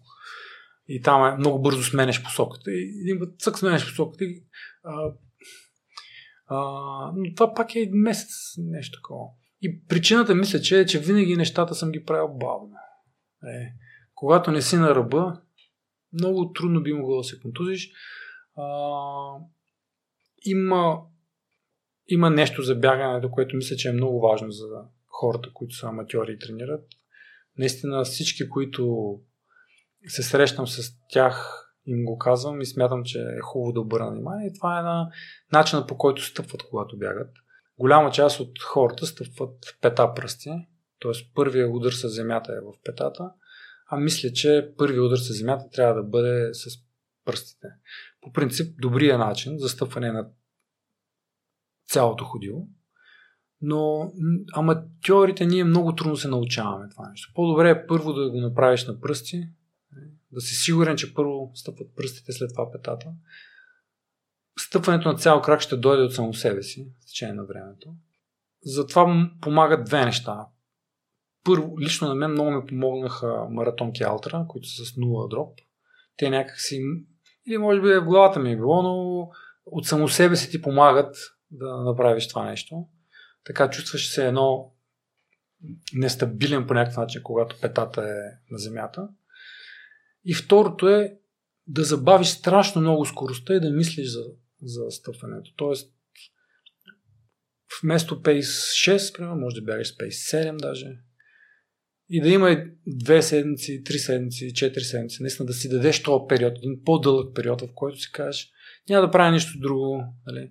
Той може да струва дълъг, или един месец, два месеца, три месеца, ако трябва. Може да струва три месеца много дълго време, но всъщност на фона на 30-те години, които ще бягаш след това, без контузии, без нали, сериозни, то всеки може да се контузи, но без сериозни проблеми, тези 3 месеца са нищо. нищо. Всеки може да усети как, ако чукне петата си в земята, ще усети как се разтресват и, и се стресират всички кости, всички части по джойнтовете, нали, които човек има, от глезана до чак до раменете, може би няма представа. И може да усети как ако стъпи на пръсти, се напрягат само единствено мускулите. Хубавото на мускулите е, че мускулите могат да се разкъсат вътре протеинови вериги нали, в тях, но те след това се изграждат на ново. Нали, това е а, част от нашето тяло, което през цялото време се възстановява и нали, знайки дори от фитнеса, се увеличава все повече и повече. Така че докато вие натоварвате мускулите си, дори да направите някакъв проблем с мускулите си, те ще се само ще се заздравят, отколкото нали, да сблъска с земята да бъде с петата на първо място. Там има и други неща, като например ушче си, вероятно си побавен и така нататък, но изключвайки всички бавни, бързи и така нататък, само това, че бягаш без, без контузии, стъпвайки на пръсти, е, нали не на пръсти, но пръсти пета. Има достатъчно клипове в интернет, човек може да се разгледа, да види различни упражнения, но на мен и на хората, които така съм помогнал в това нещо, най-много е помогнало намаляването на скоростта и мисленето за това нещо за дълъг период от време. Приемайки факта, че ще бягаш бавно и си следваш това нещо и това е. И става естествено. А след това аз дори сега не знам дали как стъпвам много точно. Нали? Мисля, че горе-долу нали, добре стъпвам. Но стъпвам доста близо до това, както искам да стъпвам на цяло стъпало. Нали? Някъде по-към центъра да ми е а, точката, която стъпвам. И дори не съм разбрал как е станало. Мисля, че просто с времето то е естествено човек стъпва по този начин. Другия инструмент, който ти имаш в твоята турба е това да бягаш късно вечер. Аз като да. фен на сутрешните бягания не мога да разбера това. Ще кажеш и за него, за хората, които нямат време сутрин и да не използват да. това като оправдание. Да. Ами, аз пък мога да кажа, не мога да разбера хората, които бягат сутрин. не мога да ги разбера, разбира се, обаче моето тяло сутрин е заспал някакси винаги. Много трудно влизам в... Трябва да мина 5 км, за да въобще се събудя. Е, камо ли нещо да направя? Пък аз не обичам да се губя време, дали по някакъв начин. А, аз също бягах сутрин като че ли, обаче като се роди моя син, проблема беше, че той аз си предвиждам някаква тренировка сутрин, примерно в 6 часа. Той обаче се събужда в 6.20. Пет дена се е събуждал в 7.30, сега обаче се събужда в 6.20. И въобще сутрин не е един добър момент в някакси е непредвидим. Има най-различни неща се случват и на мен не ми беше комфортно по този начин. А всъщност в един момент, вечерно време, в един момент идва, в който всички заспиват и точка по въпроса. Че няма момент вечерно време хората да не заспят, да не им свърши всичко, което трябва да свърши. Съпругът ти или съпругата ти сядат да си гледат телевизия, децата си вече са ориентирани към лягане и в един момент, в който можеш да излезеш и да направиш каквото се решиш и както се решиш. За щастие имаме вече паркове, които са с осветление, може да се намериш място, което е осветление и единственият проблем, който имаше е мотивацията да излезеш вече толкова късно. Нали, всички вече се приготвят да слягат и да спят, ти обаче ще излизаш да бягаш. Това е някаква невероятно тъпотия. Нали. Обаче, като си кажеш, че ще бягаш достатъчно леко, твоите тренировки така не, че би трябвало да са леки. Не, не би трябвало да е някакъв проблем. И би трябвало да е един час, в който да излезеш да потичаш след това, да се ляга, къпи се и заспиваш.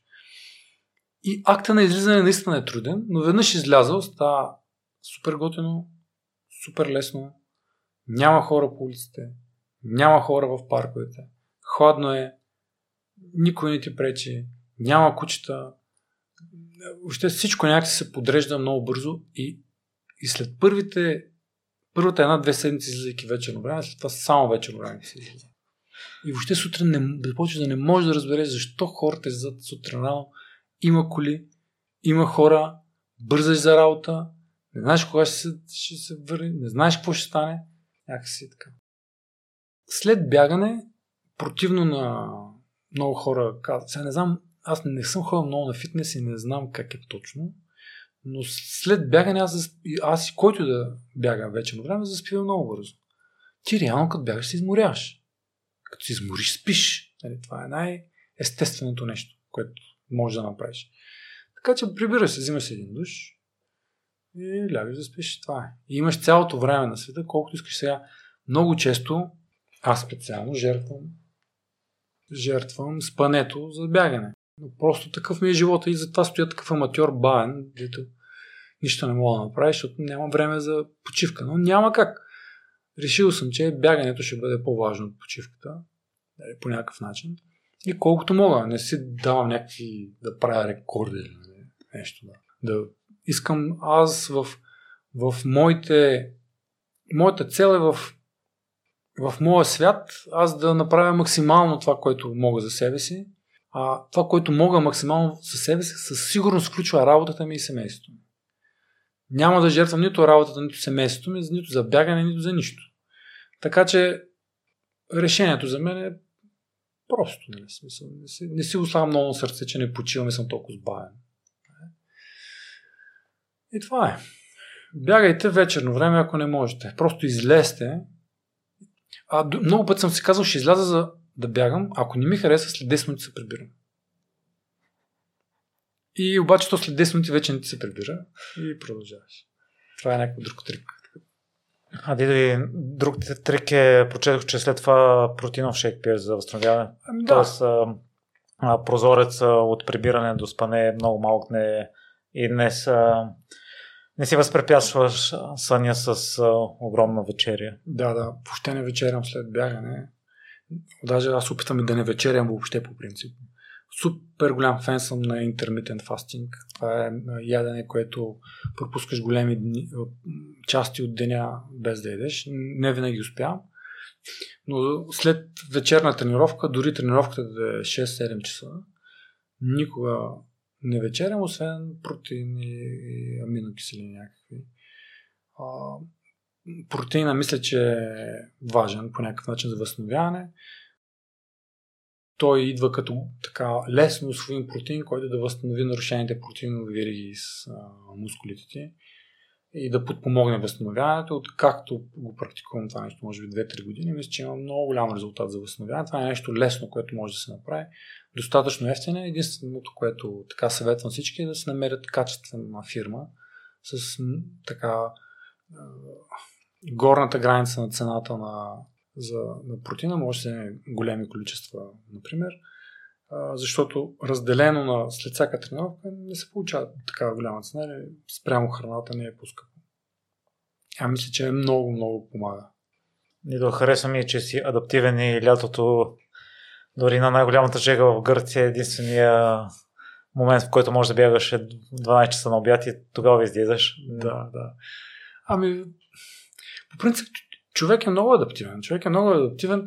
А, там а, ние ходим на едно място в Гърция, което е абсолютно фантастично. И а, така, голям къмпинг, който е чувстваш се съвсем свободен и, и истинско синьо лято за хората, които си спомнят този филм. Но понеже а, сутрин не обичам да бягам, а вечерно време в къмпинга винаги е весело и забавно и не ми се иска да го пропускам, единственият вариант е да бягам в най-голямата жега. Обаче, а, освен хумористичния елемент, че всички ме гледат, нали, аз съм единственият човек въобще навън в това време. Нали. Аз, съм, понеже наоколо са само планини и се налага да бягам така пред къмпинга на един а, на едно пътче. И хумористичният елемент, че всички ме гледат и ми се чуят, това е ненормално кафе, нали? Обикновено става и също нещо. Първите 2-3 дни имам чувство, че, че просто ще се стопя. Просто имам усещането, че всичко, всяко нещо ми казва, спира под това слънце, не ти е място да бягаш под това слънце. Това е най-голямата потия. Аз не обичам да бягам и с шапка, защото отгоре, много ме дразни. И съм и без шапка. И още е. Поливам се с вода, още е страшна комедия. Но буквално на третия, четвъртия, петия ден организма започва да се адаптира. След една седмица нямам абсолютно никакъв проблем да изляза. Абсолютно никакъв проблем няма да изляза. И, и наистина потиш се повече, повече вода пиеш, респективно, но това не ти прави това впечатление, което би ти направило в първите дни. Плюс това съм изключително неадаптиран, защото тук обикновено бягам вечерно време, т.е. не бягам когато са горещините. Респективно, там отивам и съм направо в сауна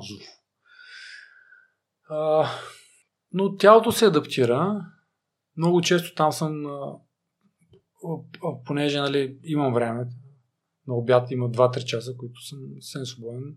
Много често са по 2 часа всеки ден е, през жегата. Аз това на един черен асфалт нали, става много горещо. Кеширам се обаче вода по пътя, т.е. минавам с колата първо, за разни камъни си слагам вода, стратегически. И минавайки си пия вода, така, важното нали, да пия вода. Но човек много бързо се адаптира. Това е направо невероятно. Всеки път ми се струва, като отидем, просто се удивлявам как, как добре нали, се адаптира.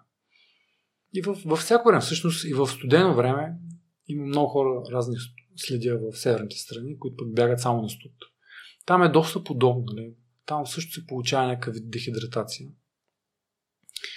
И те също, това е един от основните проблеми, но там също човек се адаптира, тялото се адаптира и, и там пък и благодарение на съвременните технологии, които вече можеш да се обличеш по много подходящ начин, дишещо, успява момчета и момичета. Едни от най-елитните състезатели са от Северна Европа. Или сподели, че трудният момент е излизането вечер. Да. И в едно твое участие споделяш много интересен израз, че твоята мотивация си е отглеждаш. Да. Какво означава дешифриране? Ами аз ти казах преди малко, за мен мотивацията е най-важното нещо. Нали, в всеки физи, а, така, физически спорт, пък и не само физически, с каквото и да се захванеш, мотивацията е първото. Като започнеш да се връщаш назад и да се питаш защо го правя, защо го правя, трябва винаги да имаш отговори. Може да си най-добрия състезател по бягане, може да си Юсин Болт на 100 метра. Ако нямаш мотивация, няма да имаш тази там една десета от секундата, която прави Юсин Болт, Юсин Болт. И обратното, ако си един, дори да си посредствен състезател, ако имаш достатъчно мотивация, може да тренираш, да тренираш, да тренираш, така че да стигнеш максимум. Може би няма да станеш Юсин Болт, който е докоснат от Бог, нали? Има нещо, което е извън всички видове мотивации и тренировки. Но ще успееш да постигнеш това максимум, който иначе не би го постигнал това максимум. И тази мотивация трябва да се отглежда, защото тя лесно расте, когато се случват хубави неща, и лесно пада, когато се случват кофти неща. И, и човек е склонен да вижда лошите неща, не за, за друга, защото платото или нещо, когато се развива по обичайния си път, човек е склонен да го смята за някакъв вид неуспех.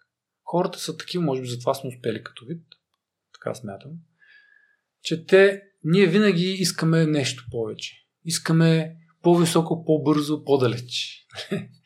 искаме Миналата година сме били така, сега искаме да сме повече така, след това още повече така, по-бързи или пък по-надалеко или да направим нещо друго така. И когато стане някакъв вид плато, всички смятаме, че нещо не е както трябва. Нали? Нещо не, не се случват по правилен начин нещата. И имаме тенденция да се демотивираме от цялата тази работа. От време на време се случва някое състезание, неуспех, не финишираш или финишираш бавно, заболява те корема, нещо се скарваш с жената или с мъжа ти, нали, не успяваш да бягаш, нали, случва се някакви такива неща и мотивацията тя някакси започва да пада, да пада, да пада. Ако не си отглеждаш и не намираш през цялото време нещо хубаво, няма да имаш този буфер, който при такива събития да ти обере негативните емоции в крайна сметка. Затова опитвам се по някакъв начин всяка една ситуация да я погледна от позитивната страна. И даже то, нали, много път съм чувал, че хората гледат нещата от позитивната страна, обаче то, освен да го погледнеш от позитивната страна, трябва да, да, си, да си вземеш нещо от тази позитивна страна. Защото ако не си вземеш нещо от позитивната страна, то какво като си го видял позитивно? Като е било хубаво? Нали? Ти трябва да си го вземеш за следващия път. Тоест да си го запомниш хубавото нещо и да си кажеш следващия път да си кажеш да си го припомниш назад във времето. Сега, например, мога да ти кажа за последното състезание, на което участвах, защото заради някаква тази болка, която ме заболя и така се притесних по някакъв начин, може би неоснователно, че може да се случи. А, а нали, не успях да завърша, но мисля, че тренировъчният процес мина супер. Много ми хареса как се случиха нещата. Беше едновременно невероятно трудно и едновременно невероятно много неща постигнах. Въпреки, че не успях да достигна нивата, които други блокове съм правил, примерно на 5000 метра, сега имам по-слабо време, отколкото предишен блок. Тоест, въпреки, че бягам по-бавно от миналия блок, сега ми се струва, че бягам по-добре. И този поглед се опитвам да си го хвана сега, да си го задържа, да си го припомня много добре. При следващия блок, който знам, че стане за европейското мисля, че ще бъде още по-труден, нали? още повече чаленджинг по някакъв начин. И се опитам да си го хвана какво се е случило сега, да си го взема и да си и когато ми се наложи да ми бъде трудно, си казвам, ето сега предния път стана така, обаче всъщност се получи добре, тренирах добре, нали, провалих се, така да се каже, на 5000 метра този блок, който мина сега. В смисъл не, че се провалиха, ми беше по-бавен от колкото очаквах да бъде. И следващия блок, ако нещо подобно ми се случи, нали, мисля, че няма се панирам, защото сега малко се панирах. Така малко се казах, какво стана, нали? Как? Аз преди бях по-бърз. Нали, сега, как? Ицо ми казва, всичко е окей, няма проблеми. Действаме както е, приемаме го за даденост. Обаче ти си, друг човек ти го казва и понеже друг човек ти казва, ти си кажеш, лесно му е на него, нали, гледа го, той бяга там с 17 минути ги. Лесно му е. И, и ти се знаеш за себе си, обаче сега, поглеждайки го дистанцията, виждайки, че всъщност блок се получи добре, виждайки, че тренировъчността се получи добре, виждайки, че пулса ми е нисък, така, така. И мисля да си го взема за другия път, за следващия блок. Дори да не се получи, мисля, че няма да съм толкова така негативно така поглеждащ. Записваш ли си ги някъде, тъй като аз съм... Да, да, записваме си. Аз а... Не, хубавите моменти, а, ако дойде такъв, който мислиш, че си загубил мотивация, да си припомниш някакъв специален ритуал? А, не, не. А, а, ние се записваме тренировките. Аз съм от тези, дет правят, аз работя с Excel и такива. От много години всичко ми е в най-различни видове Excel. А, това е моят работен ком. А, но нещата, които за мотивация, са ми в главата. Опитвам се, наистина. Не, знам, че много хора правят дневник, такива неща, нали си пазят, за да си припомнят тези неща. Аз съм от тези, които запомням хубавите неща, всички лоши ги забравям. Опитвам се да ги, а, не да ги изуча, как да кажа, да преценя защо се случи и как се случи и ги забравям. Не си спомням един куп неща, които са ми се случили. Има, имало ли е нещо лошо, вероятно не, няма да си го спомням. Куп бягане не си спомням, куп изкачване не си спомням. Е, хората ми ги разказват, аз като много ги слушам. Но пък добрите неща, които се случили, си ги спомням дълго време. И целенас... не че целенасочено, но много често си мисля, че трябва да го правя. Старая се даже по някакъв начин да забравя, да... И, а, и се старая да си спомня хубавите неща. Казвам си много пъти, това трябва да го запомня, трябва да го запомня. Да, нали, като а, стане нещо такова лошо, като това бягане на 5 км, си казвам, какво е било хубаво до последното бягане на 5 км? Какво е било предишното хубаво бягане на 5 км и се опитвам да си ги взема. Това е моето, моят начин за така, мотивация. И, но, но всеки трябва да. Не, че всеки трябва да се. Не искам да давам да генерализирам. Може би си, хората си различни. И аз, нали, казвайки, че съм някакъв най-обикновен аматьор, къде съм да им казвам как се прави. Но виждайки по себе си и по околните, които тренират, мотивацията е едно от нещата, които са най-най-най-важни в, в всяко в, в всеки такъв физически спорт, пък и дейност, каквато и да е, и трябва човек да се намери някак с неговата мотивация. Независимо каква е тя. И във връзка с това, ние преди малко коментирахме за твоето силно защо. Друго нещо, което аз си мисля, че от време на време може да спира някой човек да бяга е това, че хората около него не одобряват или не разбират това негово хоби, тъй като сме само аматьори не си изкарваме прехраната от това, mm-hmm. няма някакви свръхпостижения. Не знам, аз мисля, че това е по-малък проблем. Обикновено човек като тръгне да бяга и се сблъсква с тия хора и казва, за какво бягаш, кой те гони, такива неща. А, но мисля, че първо хората стават се по-толерантни.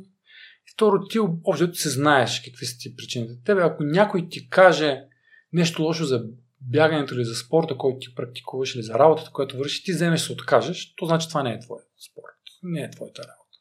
Смени се, ако ще се влияеш от околното мнение, значи не е достатъчно добра. Не го желаеш чак толкова тая работа, по-добре вземи си я смени. Връщайки се назад само малко за мотивацията, бягането бързо е един от най-демотивиращите неща в бягането. И сега ще кажа защо. Първоначално бягането бързо е страшно мотивиращ фактор. Бягаш бързо, бягаш по-бързо от твоите приятели и е страшно мотивиращо. Много бързо обаче става точно обратното. Започваш да се изморяваш, става ти все по-трудно въобще да тръгнеш, става ти все по-трудно въобще да бягаш и всъщност това те демотивира страшно много, страшно. Винаги съм казвал на хората около мен, бягайте бавно, за да сте мотивирани. Защото като бягаш бавно, се чувстваш добре и успяваш да видиш хубавите неща в бягането, успяваш да се средоточиш в ползите, отколкото в негативите, нищо не те боли, нищо не е... Или не, че нищо не те боли, чувстваш се така натоварен, хелти натоварен, здравословно натоварен. И това ще те държи дълго време мотивиран. Ако се измориш, намали. Или ходи. Ходи там половин километър, един километър и след това пак бягай. Това ще, наистина ще станеш много бавен, но ще ти запази мотивацията. Съвсем малка метка, защото се сетих просто. Дио, и на мен на темата за късмета също ми е интересна и ти на няколко пъти я използва в, почти всички дейности, с, ако не във всички сфери, с, с които си се занимавал.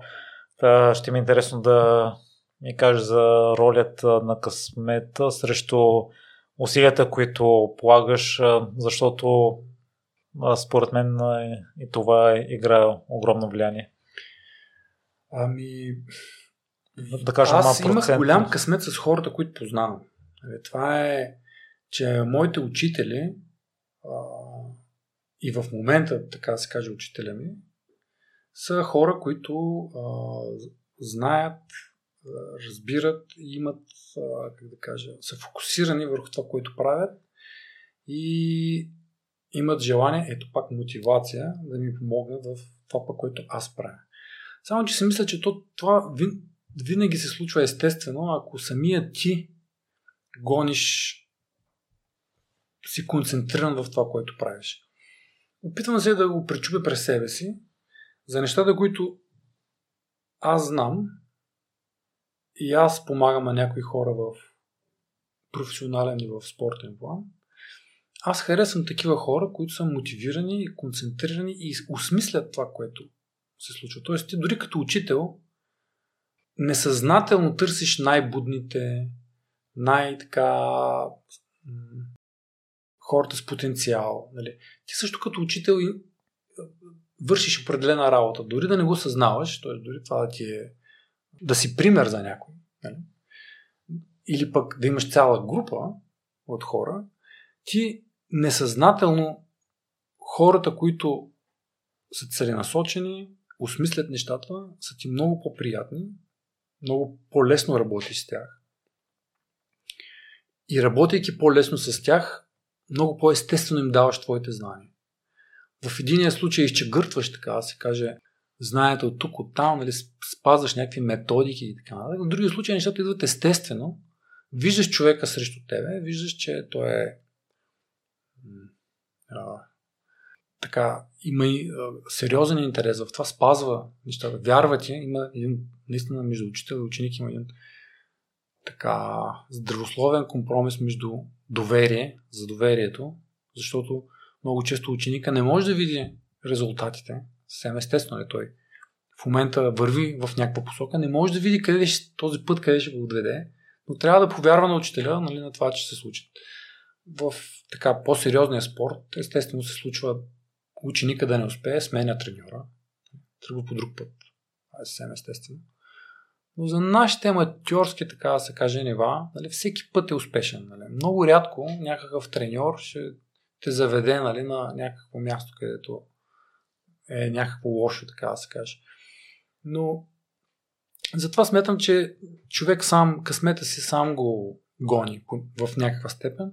Но разбира се, има и, и житейски късмет, 100%. Нали? Това случват ти се някои неща в живота, които са срещаш определени хора, може би, не знам, 3-4 човека в живота ти е голям късмет, че си на всеки от нас, че срещнал и те определят нали, до някаква степен твоето бъдеще. Така че несъмнено има някаква част от това. И ние да обобщим за хората, които искат да бягат, но все още не са започнали. набягат леко.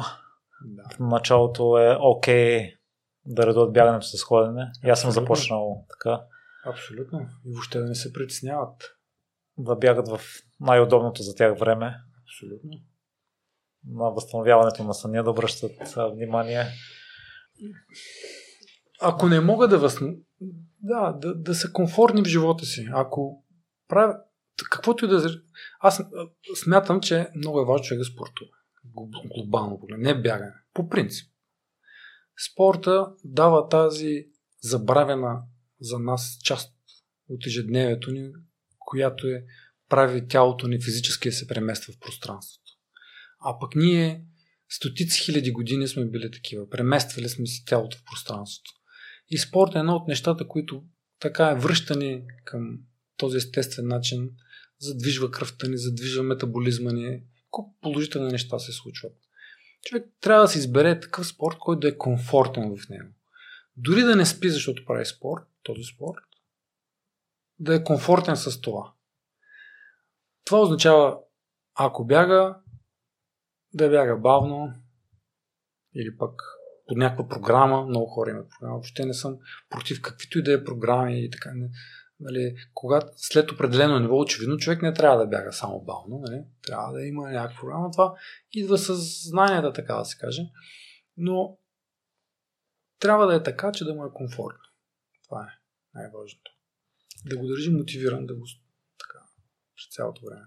Да, и дори Ицо в подготовката си за подобряването на рекорда на Витоша 100 и колело е карал да замести бягането. Ами да, там, това се вече нали, специфични неща при по-високите постижения. Нали. Той се опитва да спечели а, една издръжливост на сърцето, без да натоварва краката тези удари в земята, нали, които се получават при бягане. Така че това е нещо специфично. Има други плуват, има триатлонци, има куп куп начини да... Нали, всеки си вярва нали, на неговия начин, по който да става по-добър. Сега, тук, когато говорят нали, за бавно, нали, става въпрос за съвсем аматьори, които а, тип recreational run, running. Нали. Когато говорим за да си повишаваш постиженията, трябва да има някакъв вид график. Тоест, трябва да си, да си спазваш график. Ние говорихме всъщност за това, че едно бързо, едно дълго и някакви леки бягания. нали. Това е, така се каже, най-простия график, който би могъл човек да има. Колкото повече напредва с това нещо, този график може да се осложнява. Има достатъчно клипчета и въобще информация в интернет, които да ти кажат какво точно да бъдат бързите бягания, нали. как, какви точно да бъдат дългите бягания. Нали. Бързите бягания могат да бъдат нали, 1 км бързо и 1 км бавно. Или пък 1 км бързо, 400 метра бавно. Е, Куп неща. 400 на 400 такива увеличаващи се. Нали, примерно 1 км бързо, след това 800 метра още по-бързо, след това 400 метра още по-бързо или пък обратното. А, има куп такива различни упражнения, различни техники, методи, които вече един човек запалил се, нали, може да се намери и да си раз, разбере дори и сам как работят нещата. Но принципите те са винаги са едни и същи. Е, Бързи бягания малко, дълги бягания малко, леки бягания през останалото време. Това е всички. Това е основата. Огромни благодарности за отделеното време, Дидо. Изключителна привилегия беше за мен да те слушам през цялото това време. Мерси.